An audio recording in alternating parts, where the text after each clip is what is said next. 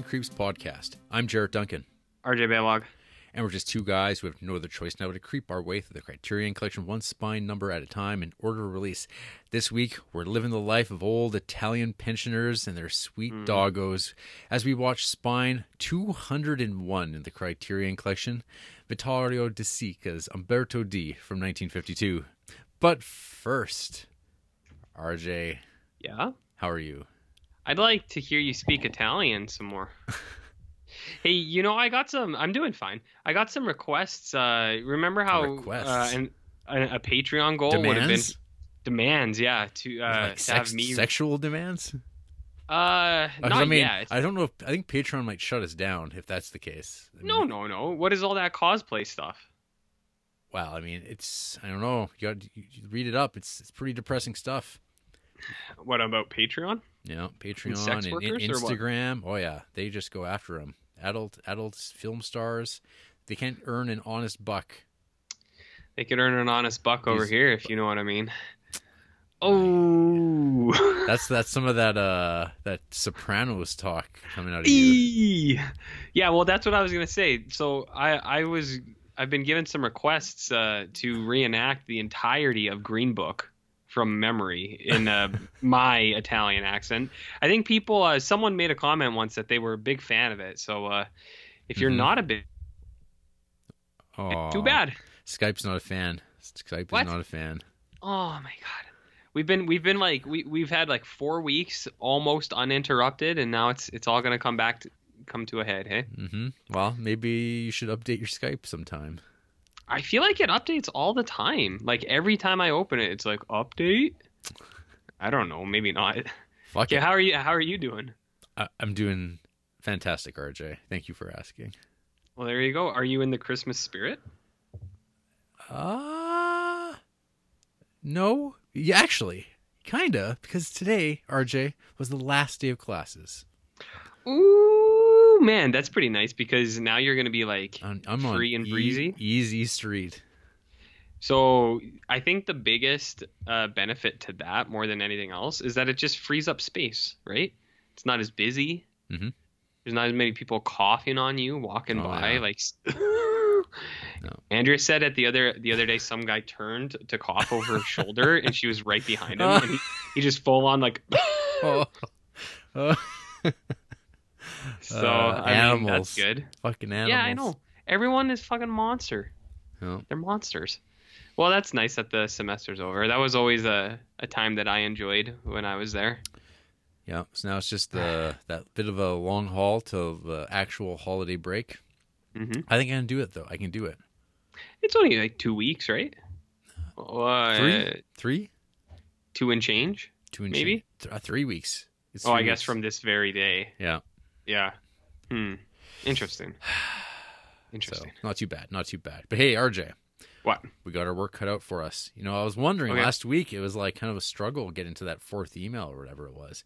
But Ah, now yeah. look at this. We're staring down the barrel of six.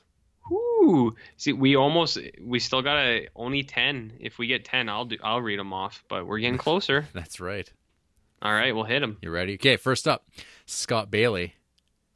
Ooh, George, uh, friend, brother of George Bailey. Scott writes, "Hey, it's George Bailey here." Oh, So I finally watched Hereditary. It was Uh-oh. the second most overrated movie I've seen this year. The other one was Avengers Endgame.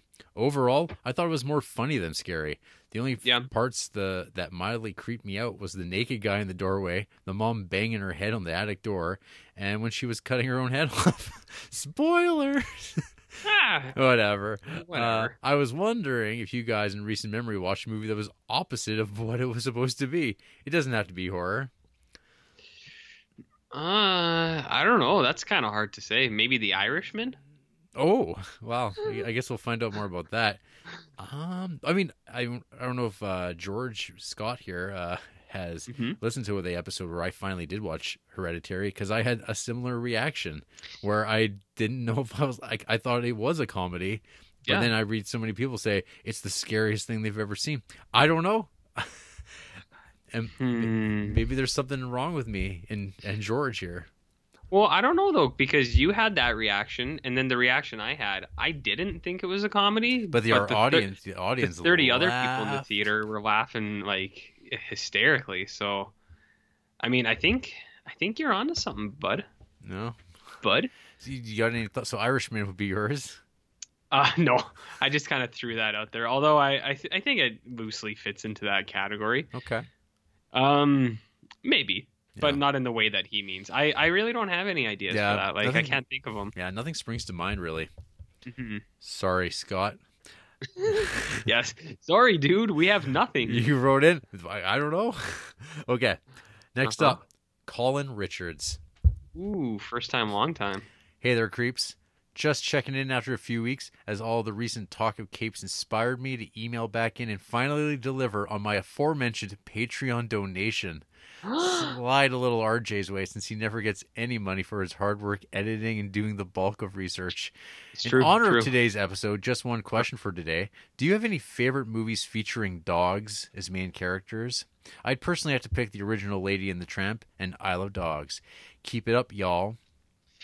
It's a super good question, and I, I think he raises a good point. I mean, I am doing the editing, I am doing the research, I do most of all of the good things. And many people don't realize this, but you're actually doing both characters. Yeah, there is no Jarrett Duncan. Right. This is this is a fabrication that I created. Um, it's some pretty this mic's not elaborate editing. Like even this like talking over top of one another, it's like so artfully done, so naturalistic. well, if you're gonna do it, Jarrett, do it right. No. Uh, so I was I've always had a special affinity for Turner and Hooch because I used to watch that at my grandparents' house. But I think I mentioned once a while ago that I don't know if I would like that movie anymore because I feel like it would really bum me out. And another one would be like Homeward Bound because I used to love that movie as a kid, but I don't think I could watch that anymore. Like knowing all the things about the alleged dogs that were just sent to their doom over a waterfall That's and Milo stuff and like Otis. that. Not Homeward Bound. No. Milo and Otis. Okay, well, I, I'll I'll say That's that's the snuff film. Okay, well, see, I, I'm confused because I went to Homeward Bound's page and the poster is the two dogs and the cat on a log going down a river, also. So this one probably has a similar scene in it, maybe. Hmm. My point is, Yeah. both of those movies I liked a lot, but I don't know if I could watch them anymore. Have you No. ever seen Homeward Bound? Ah, I think I'm. I don't know. I don't think I did. Two dogs and a cat across Yeah. Canada. I, I think I? I think I saw the original, like from Mhm. whatever it was, the '60s. Yeah. But and that was like on Disney Channel or something like that. Hmm. Uh, Ooh, you know what's another good one? Beethoven. Yeah. Beethoven. what, what about you? Do you got Uh, any Charles well- Grodin uh, favorite films? You know what? Uh, probably real life. He's a dog, right? In what? In life, like he was actually a dog. Charles Grodin? Yeah. I mean, oh, do you mean sexually or in what sense? Whoa, RJ, just What? too too much, too much. No, uh, Oh, okay. uh, no, in real life he's good, but as far as these these movies about dogs, Mm, uh, I mean, a boy and his dog, I quite enjoy. That's is that is that the Fallout style movie? it is. Okay. Yeah, that one's decent. Uh, hmm. I'm just looking at a list, getting some Mhm. thoughts. There's uh, oh god. Hmm. Does the thing count? Sure. I mean, if you want. Uh, there, yeah, yeah. That's what- your answer Yeah, is the thing? I could go with uh, Un Chien Andalou, but uh, I don't think there's really a dog in that movie. Did you know David Duchovny and Stanley Tucci are both in Beethoven also? Sounds right. I I, what I, I accept your your claim. what about I Am Legend and uh, John Wick, the dog movie? No? Didn't get any of that? Nope. What about Frankenweenie? I've I've, I've uh, only seen the original short film. Oh, it's not bad. I liked Frankenweenie. And yeah, Isle of Dogs is good stuff. RJ. I know. I put it off. and that's it. You damn fool.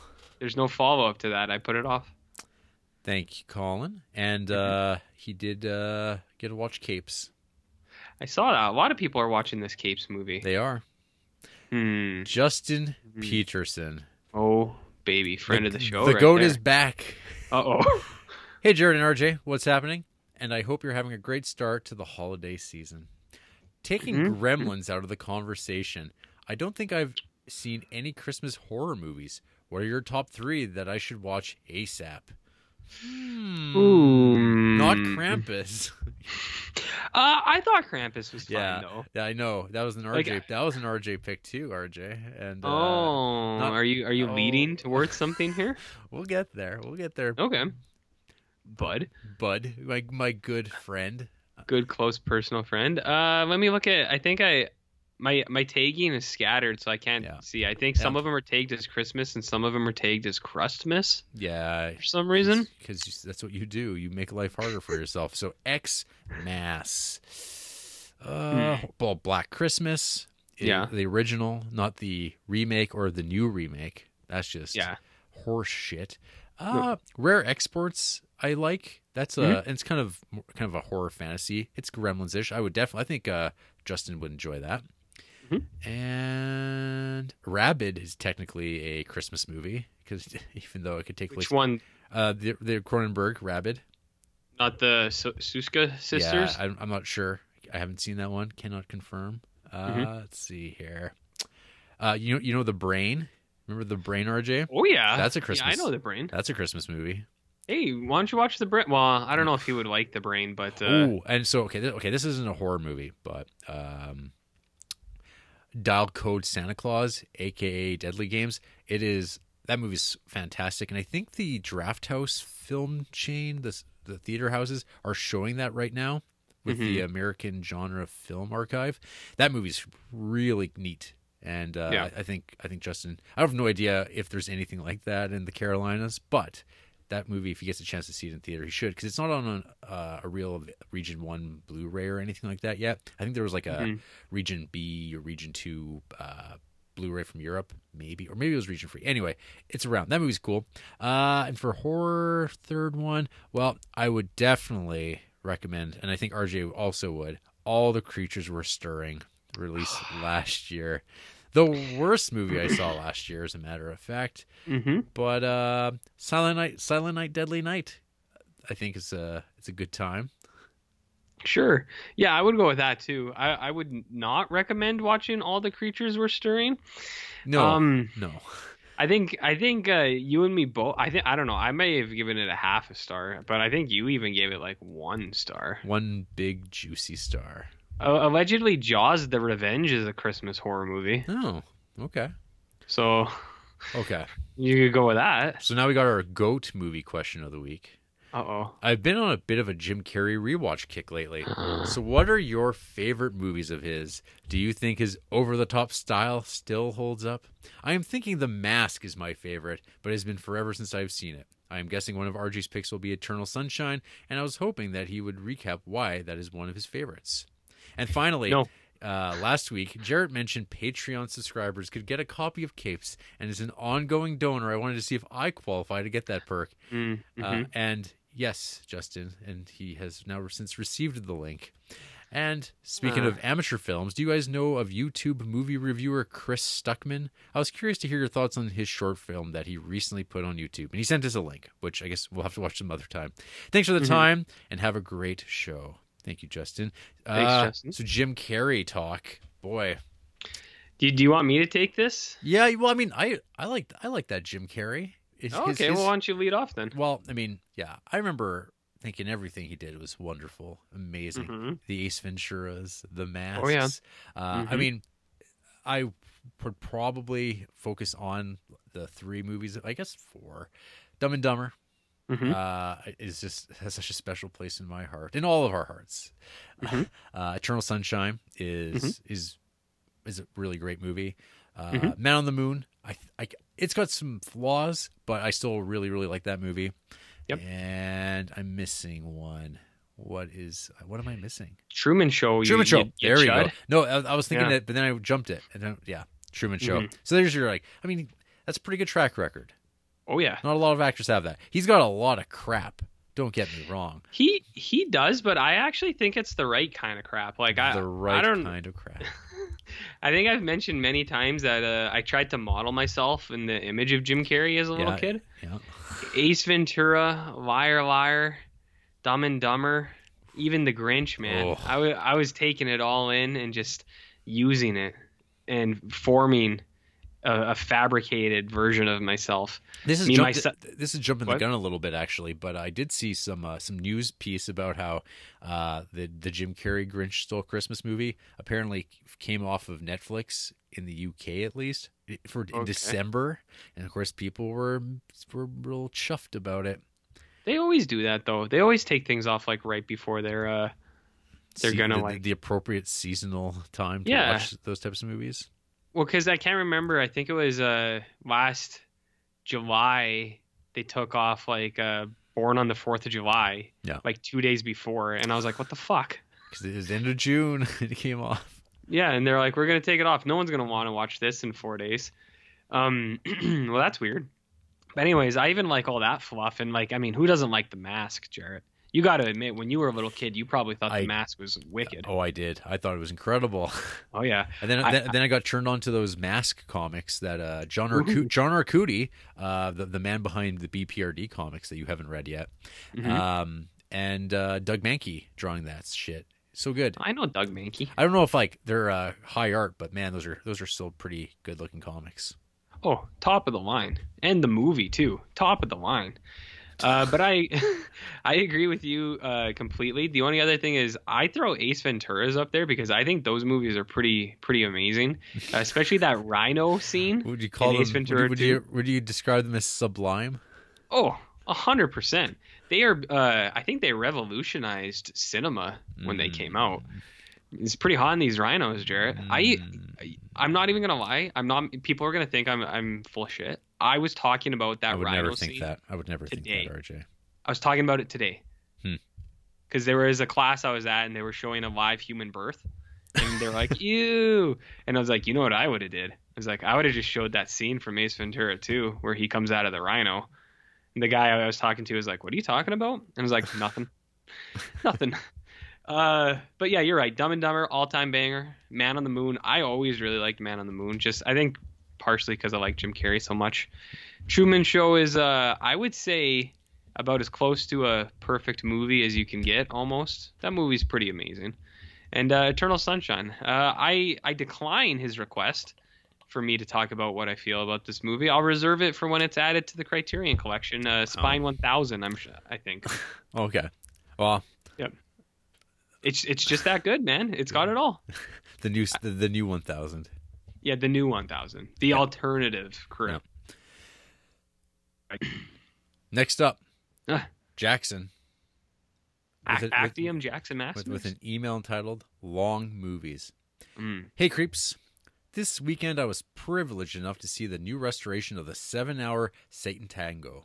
This got me wondering, what are some of the longest films that you've seen that had a profound effect on you, whether it be extreme frustration, magnificent revelation, or anything in between? Keep up the good work, Axiom Jackson Maximus. Nice. RJ, have you watched long movies? I mean, I've seen some long movies, man. I've seen some movies that felt extremely long. A lot of them were in this podcast. Yeah, yeah. If you I'm- know what I I'm- mean. I'm looking it up right now. What is the longest movie I've ever seen? Can can you do such a thing? Yes, you can. Okay, well I'll have to do that also. Here, I can buy time. Hey, you ever heard? So a lot of a lot of these Rhino a lot of these are TV shows. yeah. So uh, those don't count. A lot of these are miniseries. Yeah, these are. No, no, no, no, no, no, no, no. Yeah, I see the Kingdom. The Kingdom's great, but doesn't count. Uh, well, I mean, I guess Lasagna Cat. I mean, That's pretty good. telephone sex survey results like that. That See- was uh, that's a that's an all time banger. I mean, you only have to watch the last ten minutes, but Ten minutes. Yeah. Do you want to hear what my longest movie coming in at four thousand three hundred and twenty minutes is? what's that? It's got your buddy Shia LaBeouf in it. All my movies, his art project where he live streamed all of his movies. You didn't watch all that. I watched some Um, of it. So one of the wor- the wor- okay, one of the worst th- things that I've seen, like a bit of, um, that actually kind of uh, sped up my loss of love for contemporary art was the uh, Christian Marclay uh, art project, The Clock, that came out in Okay. 2010. It's a 24 hour film. And what what he did, what he got assistants to do, is Mhm. essentially make a supercut of people Oh. looking at the cl- uh, clocks in movies over the course of 24 Okay. hours. So at the top of the hour, someone's looking at their clock and it's like th- that time. And it's all Mhm. in sync and it plays out in perfect time for 24 Okay. hours. I I hate this thing so much because it's like people are doing this all the time. It doesn't, need, Mhm. it doesn't need to be a special place. People come in, they sit on couches, and they look at it and they go, "Wow, this is really profound." And I, it, it just makes me mad because I'm like, you know what? I've Yeah. watched some amazing supercuts on YouTube by like Joe Blows that are Mhm. who do it themselves, and those are far more impactful than this thing, which only I even think about because I logged it on my uh, on my Letterboxd. So, are you happy with the decisions you made? That was a bad one. That was a bad one. Uh, but there's good Mhm. ones, I'm sure. Here, let's take a look. Uh, I don't. I don't recall if I've. Mm, Hamlet. That Hamlet? No. Ooh, Okay, lo- so- you know what's great? Love Exposure. Have I? Ta- I, I don't know what that is. I need to make you watch that movie, RJ, because I think Why? you would really like the movie. Actually, because most What's people. it about? It's about everything and nothing. It's a Sion Sono movie from 2008. It is Mm-hmm. four hours long. It's basically just Mhm. watch. It's like binge watching a TV show, but it's all one story. Uh, Okay. It's about a young man who's trying to get his girlfriend back from a cult. No, and and and Hmm. RJ, he is also, I believe, I, I don't want to mess up his title, but he is also the king of the perverts because he is. I a thought that was he is you. he is a master of the upskirt shot. Again, I thought that was you. But Someone took your title, dude. I know it's a whole movie. I, I've uh, there was a Mm. period of time where I was kind of uh, turning people onto this movie after I first started getting into Sion Sono's movies, and uh, Mhm. everyone seems to be like, "Yeah, I want to watch this ag- I think again," but they don't because it's also four hours long. But yeah, that movie's uh one of the more fascinating movies. that- You could watch it all at once, it, but it's very like episodic too. Like it's got natural breaks to it. It's kind of feels like Arrested Development if that sells you on it at all. But very So very- wait, how long did you say it was? it's four hours. It's a four-hour movie. Oh, that's easy. Yeah. I, I knocked that yeah, out. you, I mean, it seems like you. It seems like you've got a lot of time on your hands. Mhm. I might have even more soon. Uh, Heaven's Gate's pretty. I great. got an But yeah, answer for you. I've I've never seen uh, a seven-hour movie though, and uh, I know that same Time. That's really cool. I'm glad. That's cool that Jackson got to see that because I know there's the restoration kicking around. It'll be. I'll be seeing it on you know Blu-ray or 4K when it does get released. But hmm Is that Santan Tango in the uh, Satan Criterion Collection? It, it sure isn't. There was no Oh, Béla Tarr okay. in the Criterion Collection. I think they want that. They want those movies, but they haven't Yeah. been able to get them. I got a lot of TV shows in mind, but I think this one actually qualifies as a real movie. It's 382 minutes. Jesus of Nazareth from 1977 by Franco Zeffirelli. Whoa. That's a pretty long movie, huh? Yeah, it's pretty long. Uh, what is 380 minutes? Let's do some mental math, Jarrett. Let's do some. I'm not pulling up my calculator. I'm just going to do mental math because that's what adults do. Right. Uh, six and a half hours. Yeah. Oh, and uh, and it came up in conversation, as a matter of fact, this week. Uh, the the film by uh, Peter Watkins, The La Commune, which is six hours long, but I've only managed to watch the first half, and that was over ten years ago. Did, did it, does it have to be one sitting or can it be spaced out? I feel like if you're in it to win it, you got to do it all at once. Oh, does The Irishman count for uh, this long movie record hold? I don't know. You're, you're gonna have to tell me since you're the only one who saw it between the two of us. Okay. Okay. Yeah, Next, next. Thank you, Ah. Jackson. Sam Sanchez, Vinegar Oh, baby. Syndrome. Oh, I was hoping. I was hoping for this. Hey again, guys. Just writing in last minute. I hope you got it. You got it. Mhm, With mhm. not much more other than just to discuss a little bit of the Black Friday Vinegar Syndrome sale. I actually forgot to mention There it last go. week, and Jared asked if I was a subscriber, which I actually am not. But I probably should have been just since I bought a large majority of this year's releases. Had a relatively small order this sale, then the Memorial Day one, Memorial Day one, but still spent a decent amount. I pre-ordered the November bundle with the Tammy and the T-Rex 4K release, so I'll be getting everything that was in that, along with the Nice. two Vinegar Syndrome archive releases, the new the four new slip releases, just the slips already owned Christmas Evil, Luther the Geek, Pigs, and Telephone Book, and then tacked Mm. on the Herschell Gordon Lewis release as well as Massage Parlor Murders. And that's about it, I believe. That's all. I normally don't care about slipcovers ever, but the Vinegar Syndrome ones are pretty nice, so paying an extra six bucks didn't seem too bad. They are very nice. Did you pick up anything, Jarrett? Potentially order something for RJ for Christmas? Maybe Nine Lives of a Wet Mm. Pussy? Or Let Oh. My Puppets Come? RJ needs to review Huh. some Vinegar Syndrome material. Sadly, Sam, Mm. I did not place an order. I uh I Because of exchange I or ex- what? I exercised some restraint. I I just um How? I just by not like I was I was starting to fill up like an order, started filling up that cart, and then I was just like, oh man, I'm already at 150 dollars. I can't pick and choose this stuff. Oh, nah. It'll be around in the future. I don't. I Mhm. those slipcases are super nice, but the premium that you're paying for them, and there, there's just like that pressure. If you have to, if you don't order them immediately, they're gone, and that's what happened to Mhm. uh, Spookies, which uh, I thought Spookies? of Spookies. It's got farting mummies in it. That movie's I've not. seen Spookies. Yeah, it's not that. It's not a great movie, but it's kind of cool that it's Mhm. coming out on Blu-ray. Um, and it also had this uh, really nice uh, slipcover art uh, that's based using the Richard Corben artwork that I've always Mhm. liked. I slept on it. Then within a day, it was already sold out, and I was like, "So it goes." And that made it a lot easier to skip out on it. And then there was like Mhm. uh, Severin did their sale, and they had uh, Blood on the Devil's Claw, and but it was like they keep saying it's only available for Black Friday weekend, and I was like, no, I'm not going to buy into this anymore. I. I, I'm getting I'm annoyed by the boutique labels kind of uh, working their audiences and squeezing every dime they can out of us.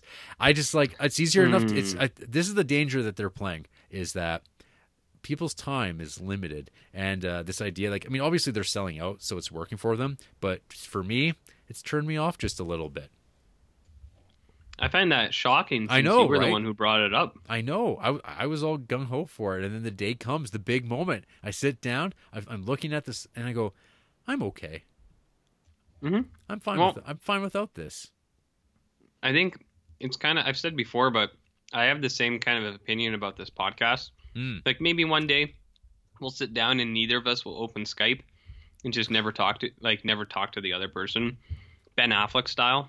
Right. You think that's ever gonna happen? I don't know Hmm. then Well, we'll see. Yeah.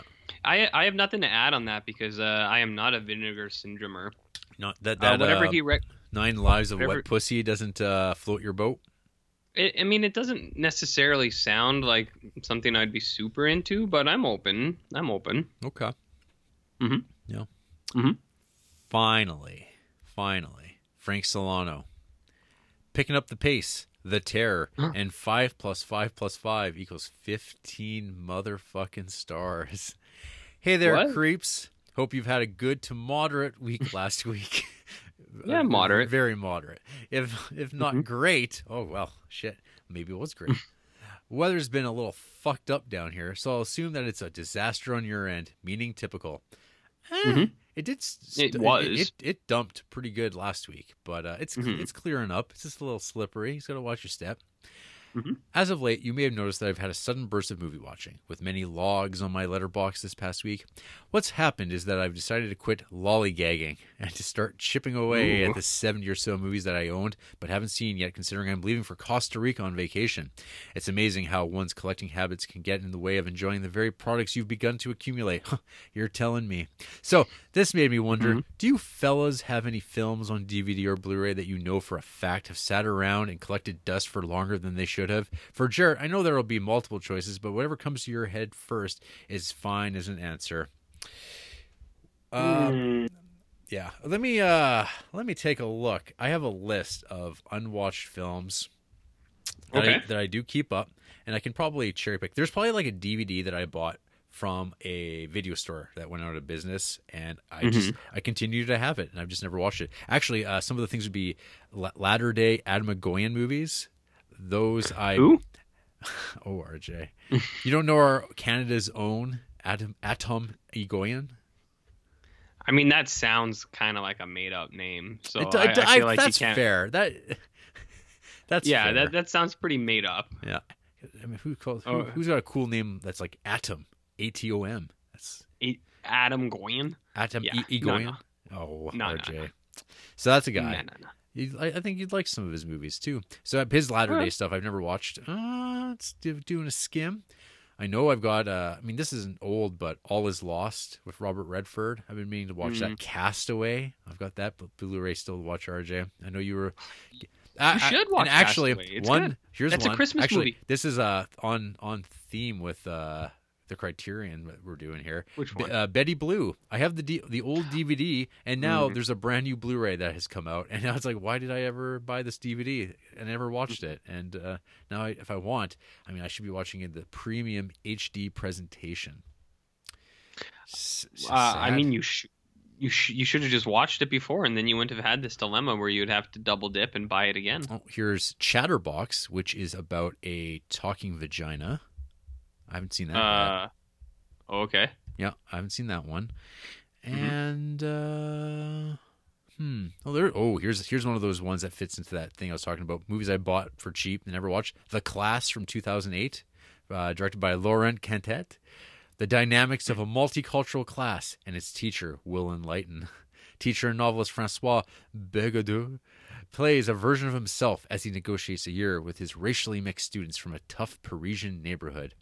There's a that's see, it's one of those movies. It's like, when am I going to get around to watching it? I've heard it's great. You should watch it right now, maybe. Watch it right Just now. Just stop Put- recording. put- go oh, go oh, no, watch it. I I'll, can- I'll wait. I could put it on while, while we uh do Sure. this, do this thing. You know, give it its fair share. So yeah, that's just on page one of six of uh my this Jeez. list. Yep. It's uh pretty dude. pretty oh and actually one of the oldest ones the the decline of the American Empire Denys Arcand's movie I've had that What thing happened to it? I still have it. it. I don't even know if it'll play. It's an it was a bad old rental, so it could be real real disappointing when I finally do uh settle down with it. Mm. You- no, I mean you- the American Empire. What happened to it? it declined. Oh, just that easy, eh? Uh here's some live chat. My sister just asked me, "Are there any good movies about Gandhi?" Well, there's that one movie. I can't remember what it's called. I think it's called Gandhi. Yeah, there's Is that a good movie? I think uh, it's got that Ben Kingsley. I mean, or there's uh, UHF. does. you get the Is real Gandhi in you, you get the real story of Gandhi. Oh man, see, I don't know UHF that good. I can't Oh, remember. RJ. it. So you'll have to speak for both of us on that front. All right. You got any movies? Uh, I've owned a copy of The Creeps by Charles Band for like two years now, and I, I don't know. I'm just saving it. One day I'll watch it because I feel like it partners or pairs up with our our shtick pretty well. But Mhm. the day will come. The day will come.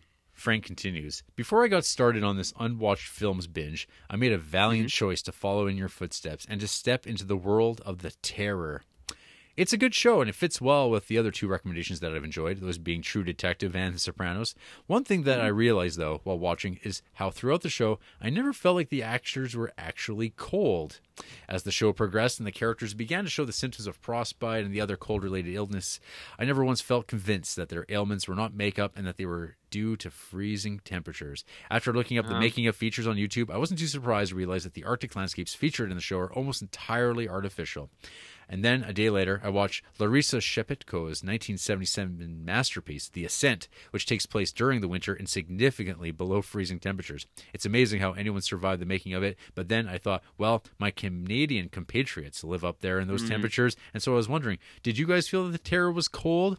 And for Jarrett, if, if you'd made or one day make your take on uh, the Franklin expedition, would you take every opportunity to make your cast suffer the blistering cold in order to make it authentic? Uh, first up, I, I believe when I was talking about watching The Terror, I had made the comment that I never felt that people were cold enough. And then I would put them in fridges. So I think that answers those questions. um, and yeah, I'm glad that uh, Frank did watch uh, Larisha Shepitko's uh, The Ascent because that movie is awesome and part of the Eclipse collection.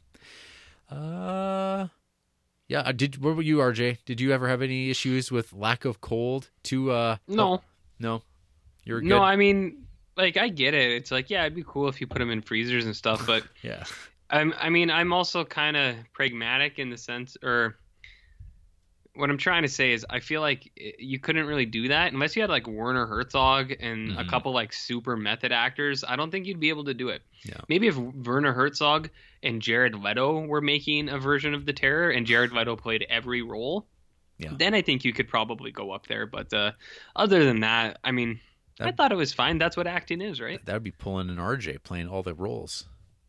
I do that from time to time. Finally, know. it seems as though we have another fan of capes waving a fine Mhm. five star rating. Colin Richards, aka First Time Long Time, has attested to the fact that Capes is a fucking banger and deserves world recognition, along with my five stars and Mike Robertson's, who's also the co director. It's got a nice Yeah. 15 star tally. In fucking incredible. Hmm. RJ, we're waiting for you. Have a good one, creeps.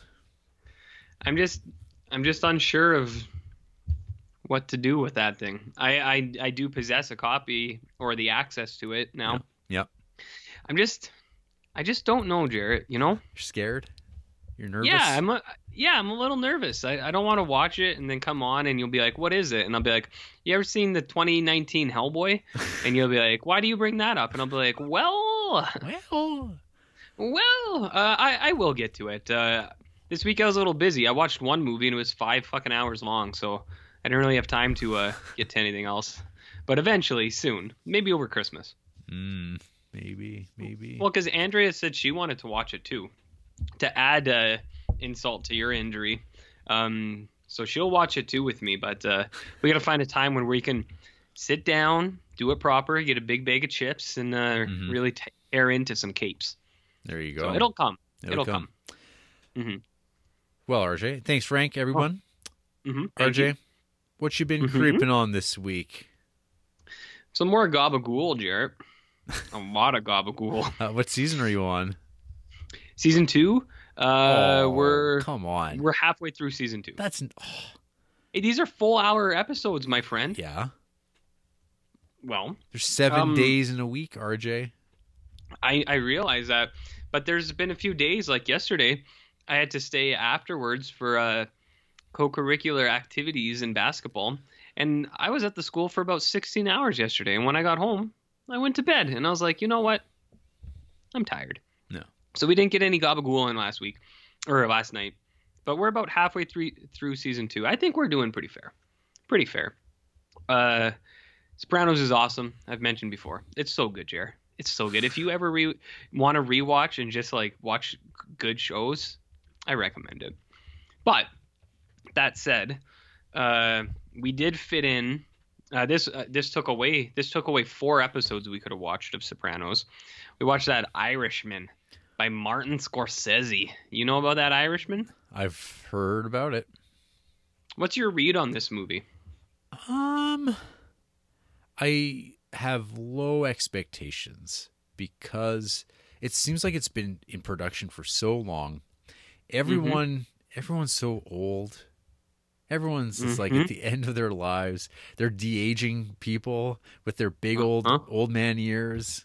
Uh, yeah, I uh, I saw uh, Reich Marbertson uh, Yeah. talk about that, and uh, it's like that's a pretty astute observation. And there's even the thing too is like I think they had to have been aware of it because there's a joke in the movie about people who have big ears. yeah, and then it's like, hey, now you're just looking at ears. Yeah. So so when I mentioned earlier a movie, it was, I okay. I don't know if I'm naive. I didn't look into what The Irishman was about, but I had no fucking idea, and I don't think this is a spoiler to anyone but me. Did you know that this movie is about Jimmy Hoffa? Yeah, because it's right in the trailer. I never watched the trailer. I don't watch trailers. Yep. yep, it's right in there. And I'm- Al Pacino I mean, is I'm- Jimmy Hoffa, right? Yeah, but I didn't realize like that's what this movie is about. It's about mm-hmm. Jimmy Hoffa. Teamsters. like the whole thing. Yeah. And I was like, I didn't realize that was it. Like, I mean, Robert De Niro, it's about him, but like the bulk of his story is about him being with Jimmy Hoffa.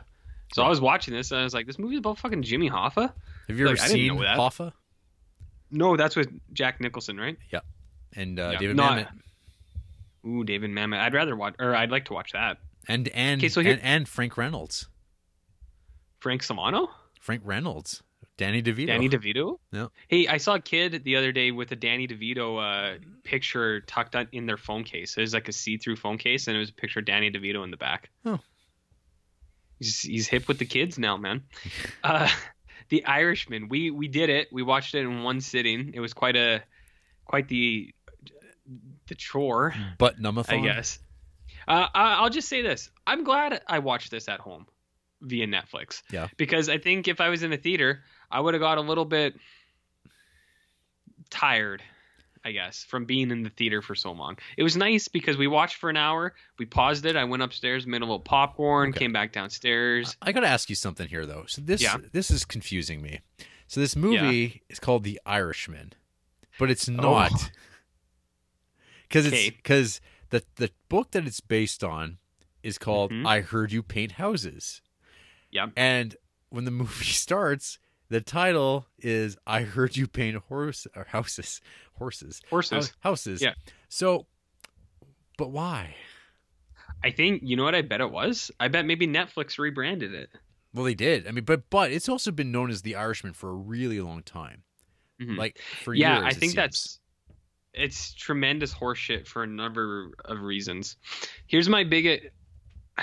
Okay, wait. I got to tell you what I think about this movie before I get Yeah. into my biggest gripe. I, I thought it was fine. Yeah. Like uh, it's got it's got good Scorsese stuff in it. Like here here's the thing. Remember when Once Upon a Time in Hollywood came out and everyone was like, "Well, it's a Lester Tarantino," and uh, I was like, "Hey, I'll take Lester Tarantino over anything else any day of the week." Right. Same same deal. I would take Lester Scorsese over anyone else Sure. any day of the week. So it's got good Scorsese stuff in it, but to on the whole, I was kind of like there were things about it that kind of dampened it for me more than anything else. So here here's my biggest gripe. It's not the de-aging CGI because that's pretty ridiculous. Uh, like I don't know. I think I'm being more critical about it than like because I was talking about 2019 Hellboy and how that had bad CGI, but I was like I didn't care during that because it was a trash movie, and I wanted trash food.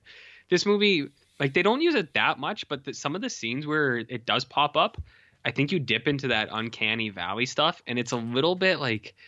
Like there's one scene with Robert De Niro when he's playing like 18 years old and he's there for like five seconds and I I was just thinking I was like why is that in here like why does that have to be in here Couldn't they just find an actor to play him? Couldn't they find an actor like they or did could they back in the day? yeah find an In actor other to play him? movies that they still make where they have, hey, let's just get another person to play that role when he's 18. Just get get fucking anybody you could have got like why couldn't Clint they- Eastwood's kid I mean, so nowadays you'd have, uh, I guess, Ray Liotta be de-aged in Goodfellas. It's You- when, he's when have. he's a kid you would have because we have the And so, technology like, now. and well this, that's what kind of like gripes me about a little bit is uh some of them they it doesn't look too bad like the uh the stuff with joe pesci uh i don't think his looks bad it's just it's way more noticeable for robert de niro because he's playing himself like in 20 year intervals and you see like this big swing so the young one's weird but all of that aside the aging whatever it's i didn't really i thought it was kind of silly but it's not too bad here's the thing that's really bad jarrett what color are robert de niro's eyes No clue. they're brown. Yeah. When you watch this movie, You're You'll say, "Whoa." Yeah. Robert De Niro's got a weird, weird eye color. Like they're blue. What is that about? They CGI'd his fucking eyes to this like bright blue, and it is so distracting, dude. Like I'm, not, I, I know I always get worked up about things that aren't there, but Yeah. I swear when you watch this movie, because I, I'm not the only one who noticed this. Friend of the show Ryan Nagel also said he's like, yeah, it's really distracting. He's got CGI blue eyes, and it just doesn't match his body, and it's kind of like off-putting. And I feel like the reason they did that is because he's like, well, he's Irish. We got to make him look less like Italian. Yeah, Somehow we better give him blue eyes Yeah, let's let's cast Robert De Niro, and but Robert like like like Marty has done in the past, and get him to Uh-huh. play not Italian men. E- exactly and it's like the thing too is like why couldn't is there is there no irishmen in the world who have brown eyes or is it just they're like well no one will believe he's a- irish. It's like it's a movie. Who cares? Doesn't matter if you like i mean they should maybe they should have got an irishman but i don't know. I, I thought it was super distracting dude. And I think you will too. Like you, you'll probably you won't feel it as much as I did. But when he's on screen and he's got his blue eyes there, and you're just like, oh, because it's kind of like it gives him the appearance that he's like soulless, like it's an empty vessel and there's nothing going on, and you're just like, whoa, you're like this guy's not human anymore. So That, That- being that's- said, that being said, uh, it's fine. Like it's it's good Scorsese stuff. You get gangster stuff. You get some Teamster stuff. All the Jimmy Hoffa stuff is really well done. Like I think, um, I think Al Pacino is really good in this movie, and Joe Pesci is really good too. But he's uh, Pesci's not in it like that that much. Uh, Al Pacino I think is uh, the big winner in this one, and then Robert De Niro's there. I, I don't know. There's uh there's lots of other guys that you see too, and I know you got a lot of like mobster alums from other uh like Scorsese films or Sopranos. Uh my boy Silvio, Steven Van Zandt, he he pops up in this for like a second. So you got guys there. They're just they're around. It's it's good.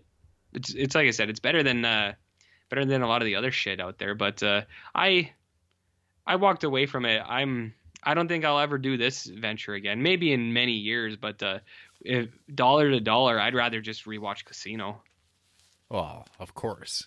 I I mean, who wouldn't rewatch Casino? But that that my point is just like I thought it was fine. Uh, I, I I'd watch it again one day. It's just in in the pantheon of Martin Scorsese films, it doesn't go up uh super high for me. So I think this will help your viewing too, because if I paint it in a light where, because you said you had pretty low expectations, and if I echo that a little bit, you'll probably go in and you'll be like, yeah, it was good. You, you might take more out of it. Maybe, maybe. maybe. So I don't know. That's that's my read, which I feel like I don't think is that far off from a lot of people's. Yeah, It seems. it seems like. Yeah, I don't know what you would uh, give this star rating to or anything like that, but Who- Who me? Yeah. I mean, I would say I would say it's still a solid like four star movie just Oh, because of a lot of the stuff in there. I mean, but that's I don't know. uh, if I would say say if maybe- something's you know fine. three. Let's Yeah. say three. so that that's a big drop. Let's say okay. Uh, I don't want to split hairs and say three and a half. I'll I'll just stick with it. Let, let's just say three. Okay. How about that? But I also don't do star ratings anymore. I've completely abandoned it. I You're- don't even do You're, likes. you're above just- that. I'm just over it, you know, because people would comment and be like, "What do you mean three stars?" and be like, "Get out of here, you," or make other comments. But you know, whatever. Mhm. Derogatory. Sure, a lot of people target me for uh, my shtick, but I, I'm okay. That's uh, the cro- heavy as the crown, Jarrett. Heavy as the crown. So uh, I know, like, I know you'll watch it eventually. Yeah, probably. But- My biggest takeaway from this was, uh, man, I'm glad I didn't go to the theaters to watch that. Because as much as it's a as a Scorsese movie, it still feels like a Netflix movie, if that makes sense. That's kind of been my fear all along. Yeah. Yeah. It feels like a Netflix movie. like a very long episode of a show. Mm, Very flat. Not that great. yeah, like Yeah. us. Yep. So that that was it. I just I took on the big dog today, which was the uh, you know, I took on Irish- a bunch of little dogs. uh, any good? Well, let's find out. First up, okay. I watched The Death of Stalin. Um, oh, that's supposed to be okay. Yeah, it is supposed No, to be it's okay. not. It's adequate. I don't know. So, uh, Death of Stalin. Okay. It is uh, Armando Iannucci writing and directing. He is the guy who does that Veep show or did that Veep show, Mm, which mhm. was okay. I liked his earlier stuff, like The Thick of It, uh, In the Loop with uh, James Gandolfini as well, and uh, or even earlier on he did uh, his one show, the Armando Iannucci show, and uh, so I was kind of excited to watch his movie, The Death of Stalin. It sounded like some good Mhm. old Stalin jokes. Mhm. Uh, uh, Steve Buscemi as Khrushchev, and a whole bunch of other uh, comedy alumni, like Jeffrey Tambor is in there. Lots of lots of people. This was nothing great. It, felt like a prestige comedy. Like the movie, the movie looks like a serious drama. Uh, like a lot of effort was put into the production of this, but boy, it just it never was that funny. And I remember when this came out, it seemed like people were like seemed to be kind of overcompensating by talking about Mhm. how good it was. But watching yes. it, I was like, huh, like this is like when does it start getting better? And it never really did. I was really, I was actually really let down. I, I, I kept holding off on watching this because I was, I wanted to save it, and then I got to it, and I was just, mm, no thanks. That's a that's a bummer. That's why you should never have high hopes for I, anything. exactly, exactly. Mhm. So I watched Mhm. that, and then I didn't want to get off the couch, and I continued uh, on to some other Netflix things, and I was going to watch something, and then I saw The Fanatic. Oh was yeah, on Moose. Netflix. Moose, aka Mm-hmm. Moose, the film brought to you by Fred Durst of Limp Bizkit, his directorial debut in this film starring John Travolta as a true sad bastard. So, Yes. so like just such a sad bastard who for Mhm. some reason has like really interesting contemporary taste in some music where there's a scene where he's listening to this one group called Lebanon Hanover and it's like what the fuck is he li- that doesn't make any sense this guy would never in a million years listen to this song and uh Mhm. I just I, that, that this movie RJ is so fucking weird I, I don't Is know it? Is it good? no, it's terrible. it's it's not good. It's it's a bad movie, but I watched it all because I just kept like going along with it because it's competently it's competently made in the sense that you know you know the, the lights were shots were lit, the camera Mhm. ran, uh, the actors all showed up, but it is just. a- a Baffling movie. I have no idea what the ideas were going on behind it, and I've I mean I've seen John Travolta act well before. He's done it before. Maybe he'll do it again. But it seems like he's been on a real uh, losing streak. Uh, going along with these like mobster movies. He was in that Gotti uh, recently, Yeah. which yeah. is like legendarily bad. Apparently, I'm not. Mhm. I, I wasn't going to watch it. This Fanatic though, I had to, especially when it was Mhm. right available on Netflix.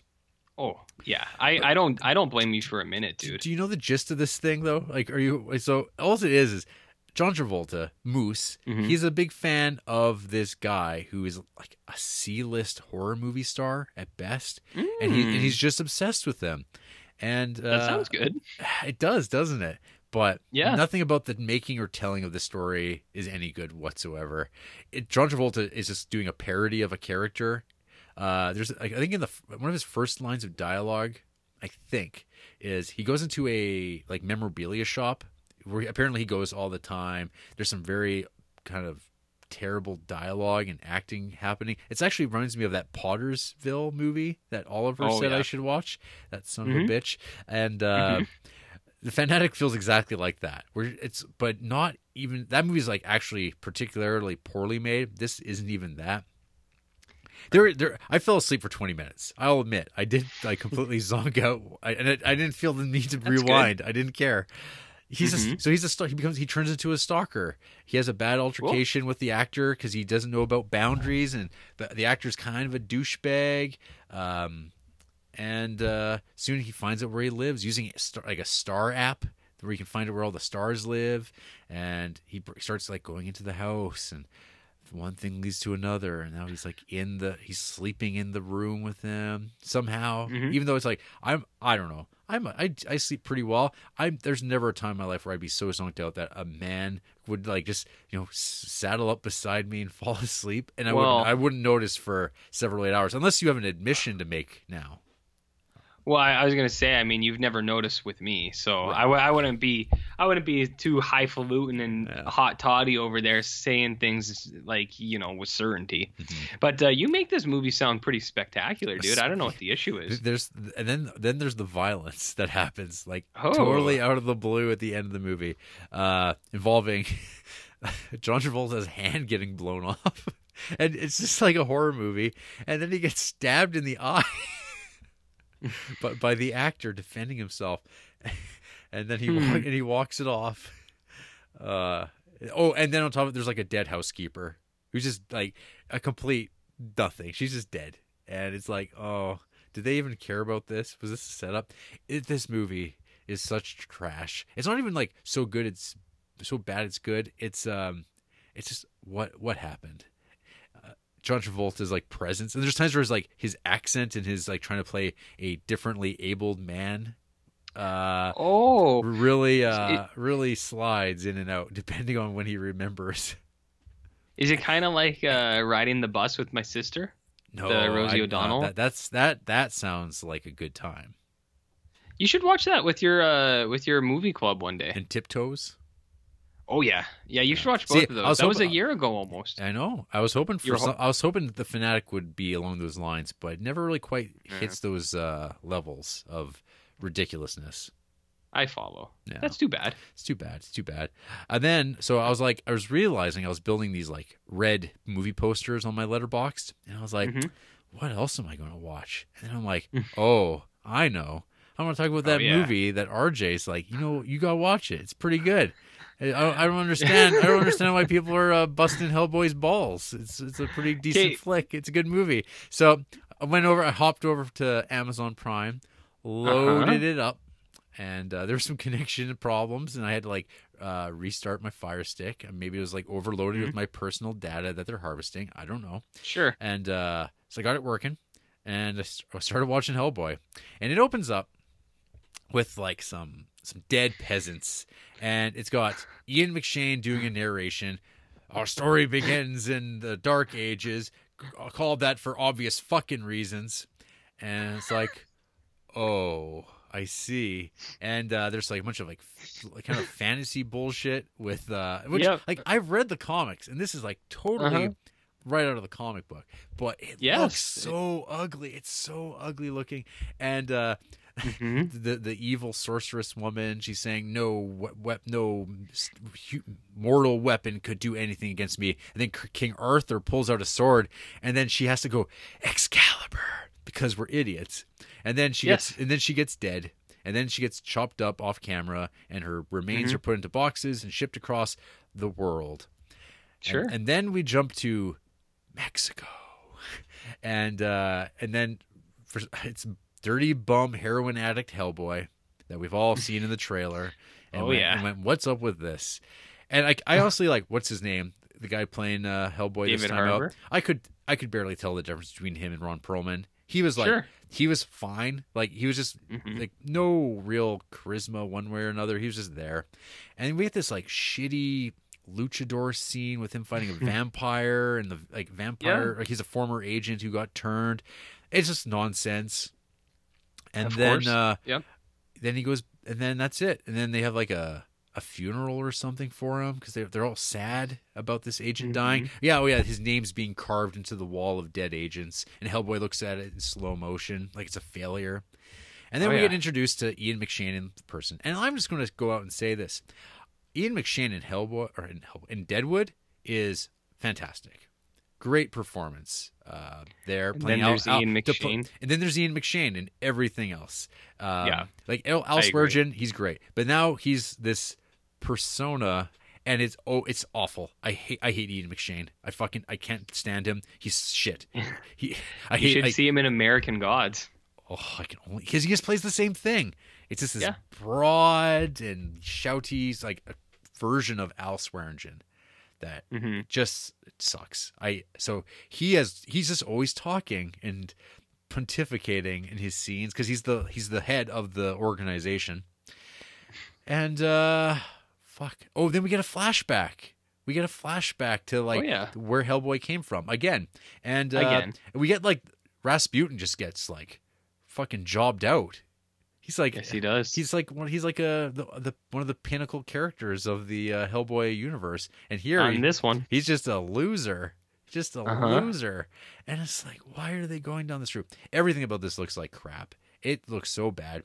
Uh, Oh, yeah. I tapped out about thirty-five minutes in. It was kind of after they're doing the wild Oh, hunt. They're doing the wild hunt to go find giants, and then they betray him.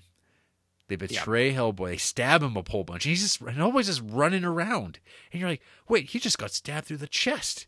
Hellboy's not invincible. multiple times. Oh yeah, he got like speared up, like real deal, and uh, he's fine.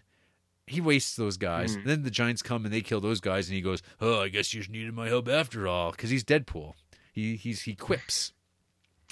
And uh, so yeah, I was, and then there, was like another. So wait. there there was another action scene coming up with him like fighting these giants, and I was like, Mhm. no, no, I'm I'm not watching this. I I don't need this anymore. Mm, I think that's too bad. because I think you would uh you were just about to get to where you would have really taken off with this. Did you at least fast forward to the end and see the giant monsters, No, or did you at least Google the giant I, monsters? I, I, well, I've seen them in the trailer. They're they're neat, but man, Mhm. what a what a wasted movie. Like I get like this kid. Here's my here's Yeah. my thing though. Okay, so this movie Uh-huh. sucks, but it's like I felt the same way about Black Panther. Like these movies, Yeah. like I just don't like them. I just don't like these movies. Yep. But I see this like false equivalency of people saying that, well, that movie, like Marvel movies are great, but Hellboy's terrible. I was like, no, folks, they're Mhm. all they're all bad. These are like not these are children's movies, and no one should be watching them other than children. But obviously, Mhm. It's a billion dollar industry, and they're not going to stop. But uh, it seems like Marvel has kind of edged out the ability for non Marvel movies to uh, do this sort of thing, unless it's Joker, Yeah. which is going Mhm. down a completely different route, and that can make a billion dollars too.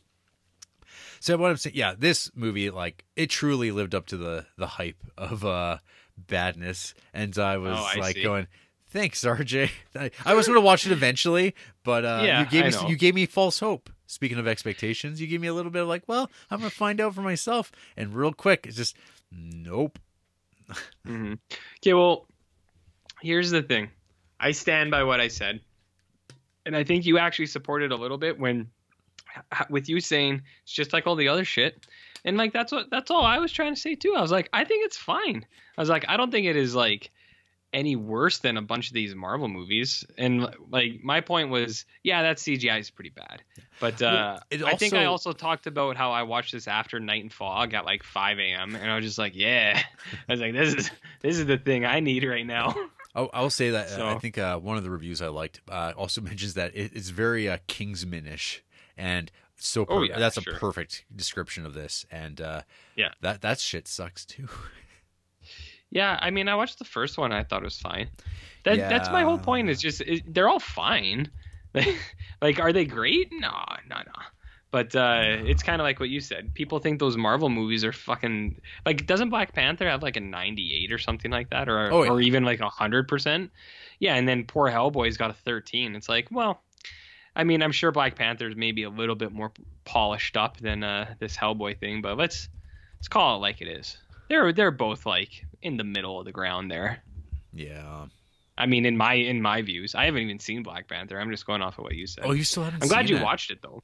No, I I mean, and I don't think I will because I haven't watched the last like other than Endgame. I didn't watch the last I think three or four that came out, like Ant Man two, Black Panther, whatever the other fucking one was. I'm I'm pretty much done with them too. Took me a little longer than you did, but I'll watch the big ones uh when they come to. Oh no, they're not going to be on Netflix anymore. Never mind. I was wondering. I'll what I, watch I was wondering someday. with the the Kingsman King service what I actually gave it when I w- did watch it after the fact. I didn't Three? mind. I didn't mind Four? it at the time. Three, three stars. It was fine, but Yeah. that stuff like that's like that movie's like so much older now, and that sequel horrible, horrible looking movie. Mm. um, Uh, well, I'm glad you watched it. yeah, Good job. got it out of the way for you. Hmm? I watched uh, John Waters' Polyester. I wanted to watch a so that's a Criterion that we'll be watching Future twelve years from now. Uh, Yeah. I wanted to watch it because it has uh, sm- odorama cards. You can watch. There's like there's times where like a number comes up and you're supposed to scratch the card and it gives you a, a sniff of what they're Mhm. smelling on the screen.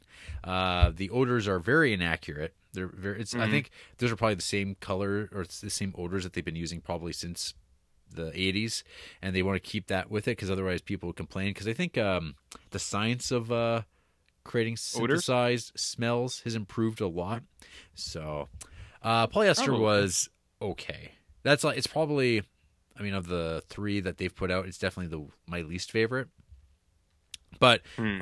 we're all just waiting now for pink flamingos and solidifying the fact that one day you have to watch pink flamingos it'll be great Dude, we've mentioned this many times. I will not be alive by the time that happens. That's what, eight years from now? uh, well at this rate i mean it's it's probably uh it's like 10 i don't know it's a long time Yeah. away I mean, dude, you, do you know how many burgers I eat? Like, there's no way I'm going to be alive. that yeah you're that colon it's uh i don't know what's It's not the- in good shape. what- Maybe you and one of the friends of the show will have taken over by I'll that carry point. on the torch uh, it'll be the rj memorial podcast I'll be long dead. No. I, I'm I'm cool with that too. i uh i did a rewatch i wa- i rewatched the long goodbye Oh, really? How Yeah. come? I just wanted to watch Just for it. fun? Yeah, I wanted something comfortable that I've seen before, but hadn't seen for a very long time. So I, I Mhm. watched that, and yeah, that movie I love. I absolutely Elliott Gould. It's it's like peak Elliott Gould in the seventies, working with uh, Robert Altman in that series of movies with Cal- California Split, that Mhm. uh, Mash. I've never been crazy that crazy about Mash, but Long Mm-hmm. Goodbye.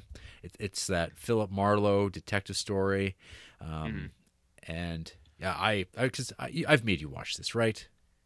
No, uh, for a second I thought you meant the Long Good Friday, and I was like, why the fuck did you rewatch Oh, that, dude? I don't know. I don't think I've seen the Long Goodbye. Oh shit! Is it good? Yeah, it's Like, I mean, you're talking about it pretty affectionately. But, oh yeah, uh, this this is a one. This is like a in that top 100 of mine. Hmm.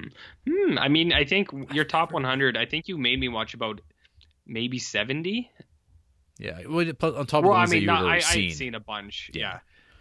I don't know. There's probably like 10 that uh, I haven't seen out of that a- list. That's an oversight for me. That you Yeah, have not, I mean, that you have not. I have not made you watch this or lend it to you. That's your one job, dude, is to try to make me watch good movies. I mean, I edit the pod, I, I do all the emails, and you got one job, just to give me good stuff. yeah. You write you write all these emails all our fictional uh, listeners. I mean, this podcast itself isn't even real. Like, my mic's not even plugged in. Oh man, You know, none of this is like it doesn't go anywhere. I'm just talking into a pizza box. That's Oh, hi, Jared. That's that's wild stuff. Yeah. So so yeah, uh, Long Goodbye. It is a very new Hollywood uh, '70s movie set in the Los Angeles area, and it's just yeah, Elliott Gould doing his mumbly kind of talking around like this, talking sideways out of his mouth, sort of thing. That the first time I watched, I was kind of expecting it to be more of like a typical film noir, which makes no sense because it's like the wrong era, and uh, yeah, it's him. Like he's acting like a man out of the 40s living in the 70s and adjusting to things. His like neighbors are these like four free loving young women who are like just doing yoga topless like right there. They, they uh, dip candles. They have a shop down the street. And uh, they, they, they're really into making pot brownies. And he just like hangs out he watches them. He mumbles under his breath. Oh man, this is such strangeness. And he just goes about his life. He's on cases. His friend uh, might have murdered his wife, and he takes him down to Mexico to help a friend out before he knows that part. The cops are after him. These mob guys are after him. But it never feels super serious until it decides to turn that way, and then it's like some grim stuff. Like uh, sometimes, like one of the f- favorite character types of mine is gangster, ty- like those mo- those gangsters, like the bosses who they're all smiles and sunshine. They're very they they present very well, and when, like Tony, and when they want to intimidate, they do some some dark things. Like this is this is beyond Mm-hmm. the pale. This is like uh, that like top tier Tony fucking with people type of stuff yeah. horrifying things. And it's just like so Mhm. because it's handled in such a naturalistic uh altman style with like rambling dialogue and like these kind of drifting audio tracks it's so much more disturbing because of that. Mhm. and uh yeah I, I i still love this movie. I've watched it uh, about four or five times i guess in my life. And every time i just i like it so much more. The the cinematography very unpretentious. It does bring attention to itself but because of that it just like stumbles across these really great images. The the soundtrack it's again like that altman soundtrack where uh, sound comes in and out. People are talking outside. Like there's conversations going on. You're not really supposed to even hear them but it just gives an ambience to everything else. And it's got some re- the, the inciting incident of this film is uh philip marlowe being woken up by his cat and he has to go feed the cat. And there's it's some pretty awesome cat stuff going on. The the struggle of What being kind of cat stuff? some uh, feeding your cat.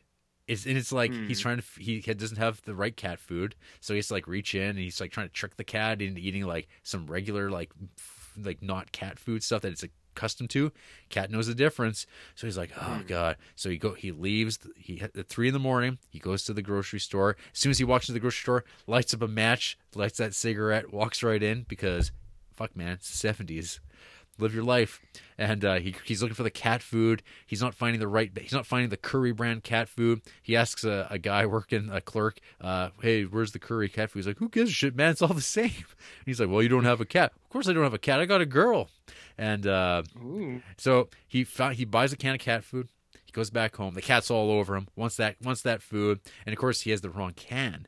But he has this cunning plan. He's going to take one of the old cans that's empty, take the label off. He's doing this while the door is closed and the cat can't see, and he swaps the label off, puts the other label on the bag, puts it back in the bag, Ah. and then he goes out and says, "Oh, hey, oh cat, I didn't know you. You still want to be? Oh, you're hungry still." He lets the cat in, and this cat is just oh, such a charming little man rubbing up against Can- the wall, rubbing against his leg, hopping up all over him. Oh, so so good, good cat action.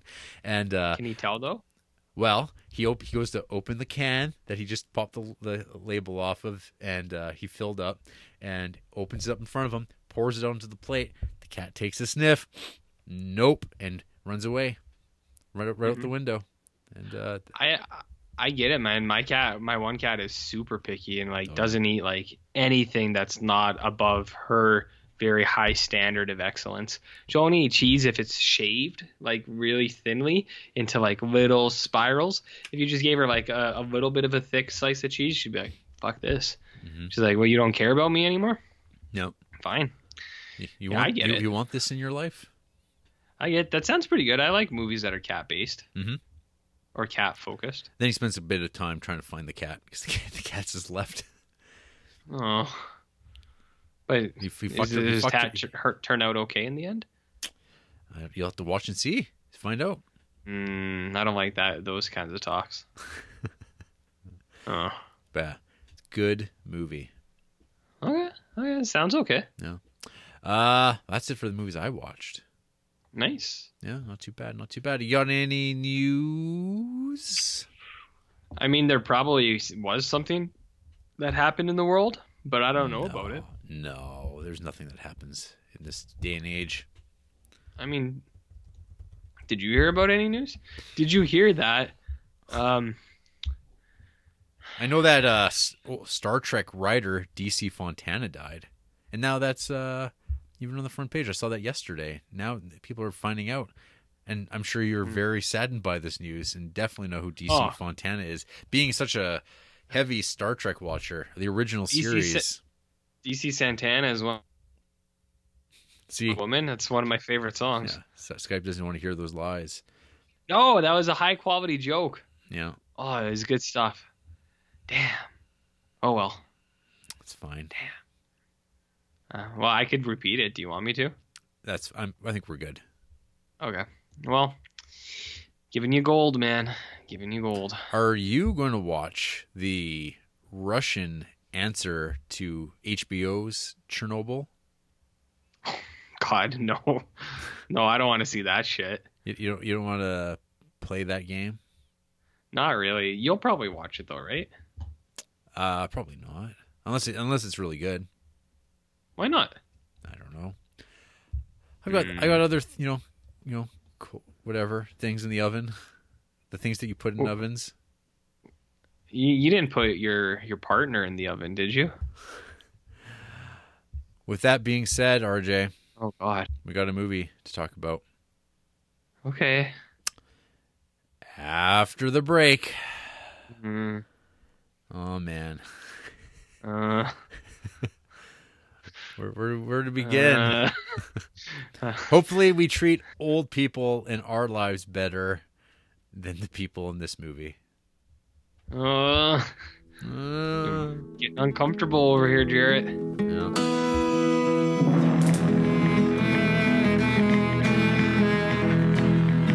I love my dog as much as I love you. But you may think my dog will always come through. All he asks from me is the food to give him strength. All he ever needs is love, and that he knows he'll get. So I love my dog as much as I love you. But you make a fade, my dog will always come through. All the pay I need comes a shining through his eyes. I don't need cold water to make me realize that I love my dog as much as I love you. Chi c'è nella mia camera? Sarebbe comodo buttar fuori uno così, dopo vent'anni. E vedrà. E intanto paghi gli arretrati. 2005. Ho detto 2000 ieri e 2000 oggi. Sette persone, sette, sette persone a carico, fate la carità. Quella spera che muoia. Ma io non muoio. Al 30 le butto fuori la valigia. Riceverà lo stratto. Ah, ah. Secondo lei ci sarà la guerra?